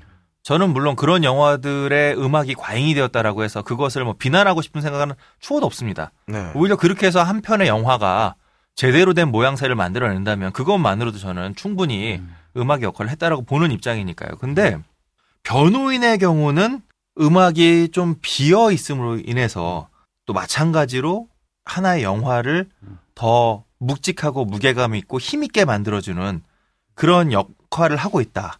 그러니까 이런 거라고 좀 제가 이제 음악은 잘 모르니까 이렇게 좀 해석하면 되나? 그러니까 예를 들면 변호인이라는 영화는 뭐 어떻게 돈을 들여서 아름다운 선율, 멜로디, 음. 좋은 음악을 이렇게 탁 만들어낸 건 아닌데 중간중간에 영화를 만드는 데 있어서 쓰임새 있게 계산을 잘 해가지고 그렇죠. 배치를 하고 그거 갖고 고민을 많이 했던 것 같다. 그렇죠, 이렇게 그렇죠. 해석을 하면 되나? 네네네. 아, 근데 어렵네. 돈이 없었던 것은 악기의 사용이 매우 빈약하다는 거. 어. 증거가 되네. 네, 현악 사중주와 뭐 약간의 타악기들 빼고는 뭐 거의 사용된 악기가 없다라고 음. 보이기 때문에 네, 제가 늘 얘기하는 또그 신디사이저 미디 작업 조금 한 거 이거 네. 빼고는 어. 악기가 참 없다는 거. 네. 이건 이제 어떤 빈곤함의 뭐 이런 표상일 텐데 대신 묵직해졌다. 네. 아, 그, 근데 대신 이 음악 감독이 음악의 위치 위치와 음악의 쓰임새에 대해서는 어. 악기의 빈약함은 이건 자본이 부족한데 어떻게 비싼 악기를 쓰겠어요. 근데 음, 음. 그거와 상관없이 악기가 뭐 조금 나오더라도 내가 이 영화의 음악을 채우겠다, 과잉하게 만들겠다. 우리 그랑블루 전에 얘기했을 때처럼 그랑블루 영화 음악 감독 혼자서 자기 혼자 정말 신디사이저 하나 갖고선 다 만들었잖아요. 단장을 쳤지 네. 사실은. 그렇게 만들 수도 있단 말이에요. 어. 이건 뭐 자본의 문제가 아닌 거죠. 오히려 악기의 쓰임은 그렇지만 이 영화음악을 만든 사람은 영화의 전반적인 내용을 잘 이해했을 뿐만 아니라 이것을 어떻게 더 강화시킬 수 있을까? 그러니까 억지로 울컥하지 않고 그 7번 방의 선물 같은 영화 보면 네. 억지로 울컥하게 만드는 그 음악들 막 나오거든요. 7번 방의 선물을 뭐 욕하는 거 아닙니다, 여러분. 그것도 그 음악의 좋은 점이라고 보는 거예요. 그런데 아, 이거는 너무 하시는데 어. 고급 디스다. 근데 이거는 오히려 그런 것을 피해가기 위해서 한 템포 늦춤으로써 오히려 관객의 감정과 그 마음을 움직이게 만들어주는 그런 꽤 잘 만든 음악이다. 근데 음악만으로는 또 이건 음악만 놓고 봐서는 별로 평가할 게 없을 수도 있다. 하지만 영화와 붙어 있기 때문에 음악이 의미가 생기는 네. 그런 영화다라고 얘기할 수 있을 것 같아요. 그래서 뭐 나서지 않으면서 만들어지는 미덕 이거 참 이 시대에 필요한 거 아니겠습니까? 아, 그 내가 다 할 수 있다 이런 거 좀 버려야 되는 네, 그런 걸 좀 이렇게 우리에게 시사해 주는. 해봐서 아는데 이런 거 그러니까. 해봐서 아는데 아니면 뭐 해봐서라도 좀 했으면 좋겠어. 이번에는 해봐서라는 말도 없잖아. 그냥 하는 거잖아. 뻥 나서잖아요. 안 따라오면 으야! 이런 거. 근데 이런 거 좀 버릴 수 있는 음악이라고 네. 좀 생각이 됩니다. 아 극장에서 한번 음, 여러분의 감정을 어떻게 움직이는데 음악이 쓰이는지 한번 좀 직접 가까운 상영관을 예. 방문하셔서 느껴보시기 네, 바라겠습니다. 저희도 예, OST가 준비 안 된 관계로 어, 이번 주는 어, 직접 음악을 틀어드리지 못하는 점 죄송하게 생각하고요. 수고하셨습니다, 해비전님. 이번 주 개봉 신작의 근거 없는 예측 무비 찌라시 무비 찌라시 시간입니다. 함장님. 12월 셋째 주에는 제가 변호인을 꼽아드렸죠. 뭐 후회 없는 선택 그런 겁니다. 뭐 이건 평, 을 더 할 필요 없겠네요. 앞에서 2시간 동안 얘기해 주셨으니까. 네. 저희가 방송 나갈 때 그 다음 주가 벌써 2014년 새해입니다. 네. 1월 첫째 주 무비 찌라시는 두 편을 꼽아봤어요. 왜냐하면 변호인과 호비 때문에 개봉하는 게 없어요. 아, 정말 예. 꼽다 꼽다 겨우 그래도 두 편 건졌는데 하지만 제가 무척 기대하는 영화 두 편이 나오기 때문에 아마 네. 두편 다 제가 보지 않을까 싶습니다. 네.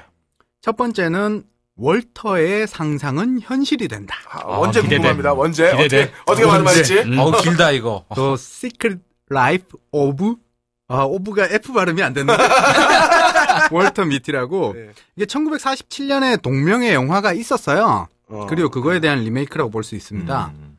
감독과 주연 모두 벤 스틸러가 있습니다. 아, 벤 사랑스럽죠, 벤 스틸러. 네. 아, 벤 스틸러 잘 아시죠? 네.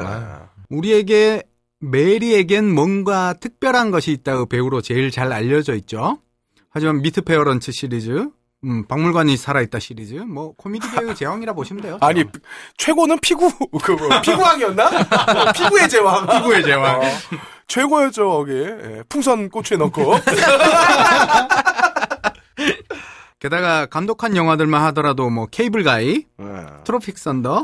예. 음, 기가 막히죠. 감독 기대 점수 3점 드립니다. 3점 오케이. 배우도 당연히 3점인데요. 일단 벤 스틸러가 주연이에요. 네. 그다음에 여배우는 이름은 아마 처음 들어보시는 분도 있을 텐데 크리스틴 위그라고 이 언니가 음. 어디에 나왔었냐면 황당한 외계인 폴이라고 어, 예, 그 예. 영국 황당한 새벽의 저주 네, 그, 티- 그 팀이 만든 거. 예, 네. 팀이 만든 게 되게 재밌는 영화 있어요. 거기서 여자 주연으로 나오고 그 다음에 아마 그 어둠의 경로에서 영화 보신 분들은 보셨을 거라 생각되는데 맥가이버 패러디 영화인 맥그루브라고 있어요. 어, 이런 영화가 있어요. 이거 진짜 골 때린 영화입니다. 네, 거의 병맛 영화 중에 하나인데. 네, 거기서도 여자 주연으로 나오니까 코미디에는 제격인 언니예요. 네. 음, 게다가 이제 쇼, 같은 건 영진공이니까 소개시켜주는 그렇죠. 거야. 게다가 쇼펜도 나온다고는 하는데 어. 아니 그 저기 여- 광고 영상을 봤는데 와, 아. 쇼펜이 잠깐 1초 나오잖아. 예. 존재감이 아, 존재감이 대단해요. 근데 아마 이제 들어오는 들려오는 풍문에는 그 1초 동안 나오는 그 사진 역할로만 나오는 게 아닐까 싶어요.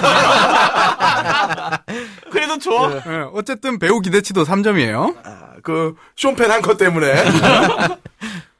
시놉이 자신의 꿈은 접어두고 16년째 라이프 잡지사에서 photo editor로 일하고 있는 월터 미티가 네. 이 전설의 사진 작가가 보내온 라이프지는 주로 표지 사진 표지가 사진 하나 그쵸. 딱 뜨- 그렇죠. 있는데 예. 그 표지 사진이 사라지는 일이 발생하면서 겪게 된 에피소드예요. 이게 사진 잡지예요 원래. 예, 참고로 라이프지는 2007년에 폐간을 했어요. 맞습니다. 예. 그래서 이 영화 시놉도 자 폐간을 준비하면서 성공적인 폐간을 위해서 멋지게 마지막 호를 내야 되는 건데 이 표지 사진이 사라져 버린 거죠. 음. 아마 많이 들어보셨을 텐데 라이프지도 들어보셨을 거고 타임지, 포춘지 아마 한 번씩 다 들어보셨을 거예요. 이 세 개 다 헨리 루스라는 양반이 만들었거든요. 어. 이 양반이 미국에서 이제 잡지왕이라 불리는 사람이죠. 게다가 라이프지는 아까 버디님 얘기하신 것처럼 주로 사진 위주로 이야기를 풀어 쓰는데 뭐 역사에 길이 남는 사진들이 정말 많습니다. 예 맞습니다.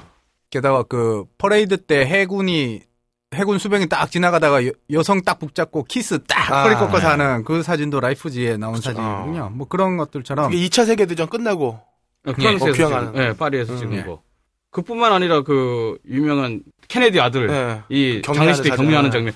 제가 이, 이 라이프지에서 나온 그 네 권의 시리즈 Life book을 갖고 있습니다. 근데 이게 한 30년 됐거든요, 이 책이. 근데 제가 영화에 관심을 갖게 된 게 사실은 이 잡지 때문이에요. 그 책을 보고서. 사실은 이건 좀 나중에 좀 길게 얘기합시다. 네. 근데 아주 멋진 사진들. 이건 더 길게 하시겠다는 말씀이신가요? 아니 여기서 끝내네요. 하실 말씀 있으시면 지금 아, 하시고. 어떻게 반응해야 되는지 자, 급 아니, 당황했어. 그럼 이렇게 얘기할게요. 이 라이프지가 이게 뭐 사실은 어둠의 경로로 하면 이제 이게 페이퍼니까 그럴 수는 네. 없고 뭐 헌책방 같은 데 많이 있어요. 네. 찾아보세요. 지금도 뭐 그 옛날에 단행본 같은 조그만 책들도 있고 있어요. 이렇게 헌책방이나 뭐 중고서장 이런 데 가면 되는데 보시면 정말 사진 한 장 갖고 많은 걸 배울 수 있다는 걸 느끼실 겁니다. 아, 구글 이미지 들어가셔갖고요. 라이브 아, 치면 지금, 네. 나옵니다. 그래서 저기- 나와요. 이미지 버디님이 하는 말은 뭐냐면은 그 어떤 느낌으로 받아들였냐면 그 도미시마 다케오의 여인 추억 시리즈를 보고 나서 국어 선생님이 되기로 결정했다. 아니 그럴 수 있죠. 그런 그런 맥락이라고 그, 그러는 아. 그럴 수 아니 근데 저 아, 시를 그 중에- 쓰면서 맨날 꽃잎이란 단어를 쓴다던가. 아니 그 중에 Life to the Movie라는 또 책이 있어요. 그 중에. 네. 그러니까 영화에 관련된 사진만 거의 뭐 한 한 3, 400페이지짜리가 네. 있는 거야. 음. 근데 그걸 보면 야, 영화가 이렇게 이렇게 아름다운 멋있는 정말 훌륭한 역사가 있구나라는 게 느껴져. 이게 아까 얘기했지만 이게 스크린으로 모니터로 보지 마시고 paper 사진으로 한번 보시는 것도 또 다른 그 자기의 감정선 감각 두뇌를 발전시키는 데 도움이 될 것 같아요. 뭐, 아닙니다. 추천, 추천. 집에서 100인치 화면으로 보는 게 제일 좋습니다. 아니야, 아니야. 아 니 버디님 그냥 그러지 마시고 이제 회사 때려치세요. 이제 안 늦었어 지금. 잘못했습니다. 아 근데 저 궁금한 게 있는데 지금 버디님 타시는 차가 뭐예요? 지금 맨날 차 없어요. 우린 투스카니만 아. 들어 왔는데 그죠? 아, 지금 얘기 못 합니다. 차 없어요. 네, 네, 네, 네. 지금 아니 너무 비싸. 아, 한 10억 원짜리 지하철 타고 다니시는 모양이시죠? 지금 숨기고 있어요. 지금 자기 정체 때문에 아, 네. 지금 똑바로 아니야. 얘기 못 하는. BMW 타실지도 몰라. 버스, metro, walking. 자, 다음 뭘 영화. 다음이에요? 아, 아직 안 아, 했나요? 아직 안 끝났어요. 얘기. 좀 제 얘기에 집중을 해주세요, 집중. 아, 오늘 함장님은 알겠습니다. 그 변호인에서 나오는 음악 같아요. 저 오늘 정말 조용하기 위해 애쓰고 있어요, 지금. 아, 웃겼다. 사람들이 함정이 물어요. 빠질 수 없어. 도대체 그 방송에 왜 나오나요? 말도 안 하면서 왜 나오냐요, 그래.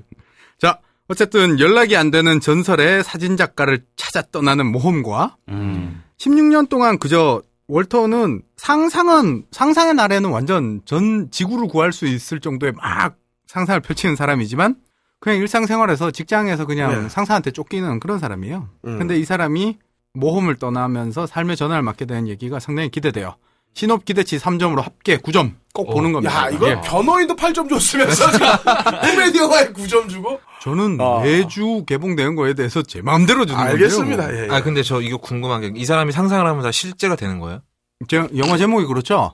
어, 상상하는 대로 이루어지는지는 영화에서 확인하세요. 네. 오케이. 음. 내가 내가 상상하는 게 다 실제가 아니, 근데 이거는 근데 이게- 붙인 거고, 원제는. 어, 원제는- Secret Life of 월터 미티잖아. 월터 어, 미티의 월터 비밀스러운 미티야, 삶이잖아. 아니 잠깐만. 업다님이 상상한 거는 별로 많이 안 돌아다녀. 업다님의 상상은 대부분 토렌트에 있죠. 핑크, 핑크색으로 있어요. 핑크색으로. 예. 일본에 주로 있고. 아까, 아까 어떤 걸 보고 싶다고요? IPTD? 784. 자, 이거 삐처리해. 자, 두 번째 영화는 네. 엔더스 게임입니다. 음. 원작이 오슨 스콧 카드의 SF 소설 엔더 게임이 원작이에요. 그러니까 소유격 apostrophe S 붙여서 네. 한글로 엔더스 게임이라고 나와요. 개봉명이. 이거 원작이 결말에 가면 두 번의 반전이 발생하는데 뭐 요즘같이 반전이 많은 영화판에서는 상상할 수 있는 반전이긴 합니다만 어쨌든 각색이 얼마 제- 됐을지 그게 궁금해요. 네. 그리고 감독은 개빈 후드라고 졸라 기복이 심한 감독이에요. 음. 2009년도에 엑스맨 탄생 울버린 어, 음. 외전이죠. 울버린은 감독이었어요. 아, 그래요? 그리고 2007년 스릴러 영화 렌디션이라고 어, 남아프리카 공화국이랑 미국과 조인트해서 만든 영화인데 왜냐하면 이 그 개빈 후드라는 사람이 남아프리카 공화국 사람이에요. 음. 어. 그래서 제이크 질렌할, 메릴 스트립, 리즈 위더스푼이 나왔던 영화 감독이거든요. 전 렌디션은 되게 스릴러물인데 재밌게 봤어요. 네. 국가 권력의 횡포에 대한 이야기거든요. 근데 울버린은 전 보고 욕했어요. 아, 그럴 수 있죠. 욕안 하는 사람이 어디? 100이면 100 다 욕하는 영화. 심지어 울버린 속편은 어. 전에 뭐라 하셨죠? 레옹2? 아, 네. 아니, 아니. 와사비 와사비. 와사비, 와사비, 와사비 투라고. 와, 맙소사. 아, 우- 울버린은 너무 망가뜨려 놨어요. 뭐 어쨌든 그렇기에 감독은 기대치를 2점 줍니다. 네. 배우는 기대가 큰데요. 일단 해리슨 포드가 간만에 SF에 나와요. 그 다음 아사 버터필드라고 주인공 엔더인데 얘가 누구냐면 2011년에 영화 휴고의 휴고 역할을 한 애입니다. 아, 예. 얘가 폭풍 성장을 했죠. 귀엽게 생겼죠. 예. 예. 그다음 벤 킹슬리 아저씨 나오고 어 그리고 여자 배우는 헤일리 스타인펠드라고 최근에 그 코엔 형제가 리메이크한 영화 트루그릿 어, 한국 개봉명이 더 브레이브죠. 아, 거기 여자 주인공 애로 나왔던 녀석이 나옵니다. 아, 얘 되게 연기 잘해요. 얘. 배우진이 화- 정말 화려하죠. 기대치 3점 줍니다. 해리슨 포드만 별로네. 해리슨, 해리슨 포드가 왜요? 어때서요? 남이서. 이게 아마 아, 그러니까 와 우리가 아님 말고 다음에 이게- 새로운 이게 남이사가 취향이 좀 이렇게 갈려요. 보면은 함장님은 나이가 좀 있는 쪽을 좋아하시고 버디님은 AKB 48 이상은 안 쳐줘. 정말 정말 남이사다 남이사. 예, 버디님이 해리슨 포드 보면서 자동차가 생각나서 그러셨어요. 네. 해리슨 포드와 자동차의 관계는 뭔가요 도대체? 포드요. 아 예. 경쟁사에 계시니까. 네. 예, 시놉은 원작이 뛰어나서 3점을 줘야 하는데요. 근데 지금 뭐 제가 마케팅에 속고 있는 건지는 모르겠는데 원작을 그대로 안 했을 것 같다는 점이에요. 음. 원작은 이제 엔더가 사관학교에서 열심히 훈련을 하는 내용인데 뭐 그게 나중에 반전이 나오긴 하지만 어쨌든 전쟁과 평화에 대한 이야기를 하는 데 이게 과연 그런 담론을 다룰까? 그냥 애들을 위한 영화가 아닐까? 뭐 그런 생각도 좀 드는데 예고편처럼 볼거리만 화려할지도 모르겠다는 두려움이 들어요. 그래서 네. 신업 기대치는 2점, 합계 7점입니다. 그래도 좀 아, 볼 근데 거니까요. 이게 겉으로 광고하고 있는 건 그러면 어린이를 위한 영화, 뭐 아이들을 위한 영화, 청소년 영화 혹은 뭐 친 하이틴물 뭐 이런 식으로 좀 광고하고 있나요? 예, 왜냐면 주연 배우가 애다 보니까 아, 어. 게다가 1월 달에 개봉을 하고 방학철에 개봉하기 아, 때문에 아. 예고편만 봐도 그런 느낌이 물씬 들어요. 근데 이게 SF 원작은 그런 내용이 아니거든요. 음. 자, 여기서 흥미 못 느끼시는 분들은 변호인 또 보러 가는 겁니다. 어, 변호인은 두 번, 세 번 보셔야 돼요. 네. 수고하셨습니다, 함장님. 영진공 단신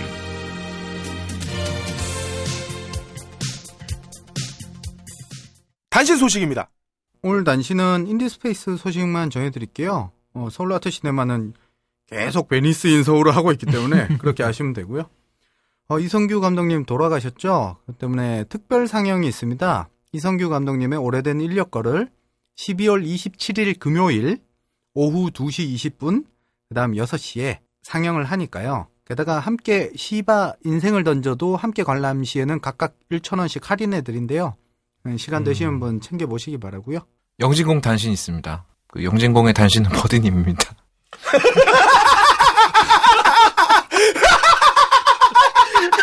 아, 씨발! 무슨 얘기 하나 했다, 씨발! 아, 죄송.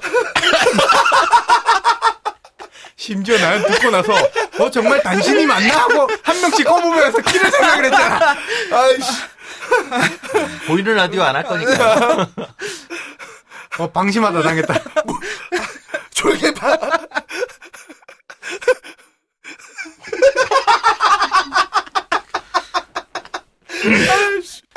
할 말이 없다, 할 말이. 야, 참. 이거 어, 어떻게 할 거야? 이게 살릴까? 몰라, 씨. 미치겠다. 아 몰라 당신 없어 더 이상. 무비스트 협찬으로 매주 딴지 라디오 방송별 게시판에 청취 소감을 남겨주시는 한 분을 추첨해서 롯데시네마 영화 관람권 두 매를 보내드리고 있습니다. 많은 참여 바랍니다. 만세! 편집장 만세! 만세! 무비스트 만세!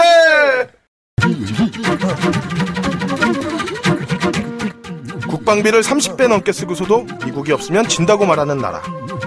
국가 최고 정보기관이 몸소 일개 정치인의 시녀가 되길 자청하는 나라. 20년 공직생활로 6천만 원 받았다고 귀족 취급받는 나라. 영화보다 더 스펙타클한 대한민국의 국민은 국가가 맞습니까? 녹음 강의 중 효과 고승수 제작단지 일보 진행해 그럴거리였습니다. 다음 주에는 2014년 개봉 영화 정리로 찾아뵙겠습니다.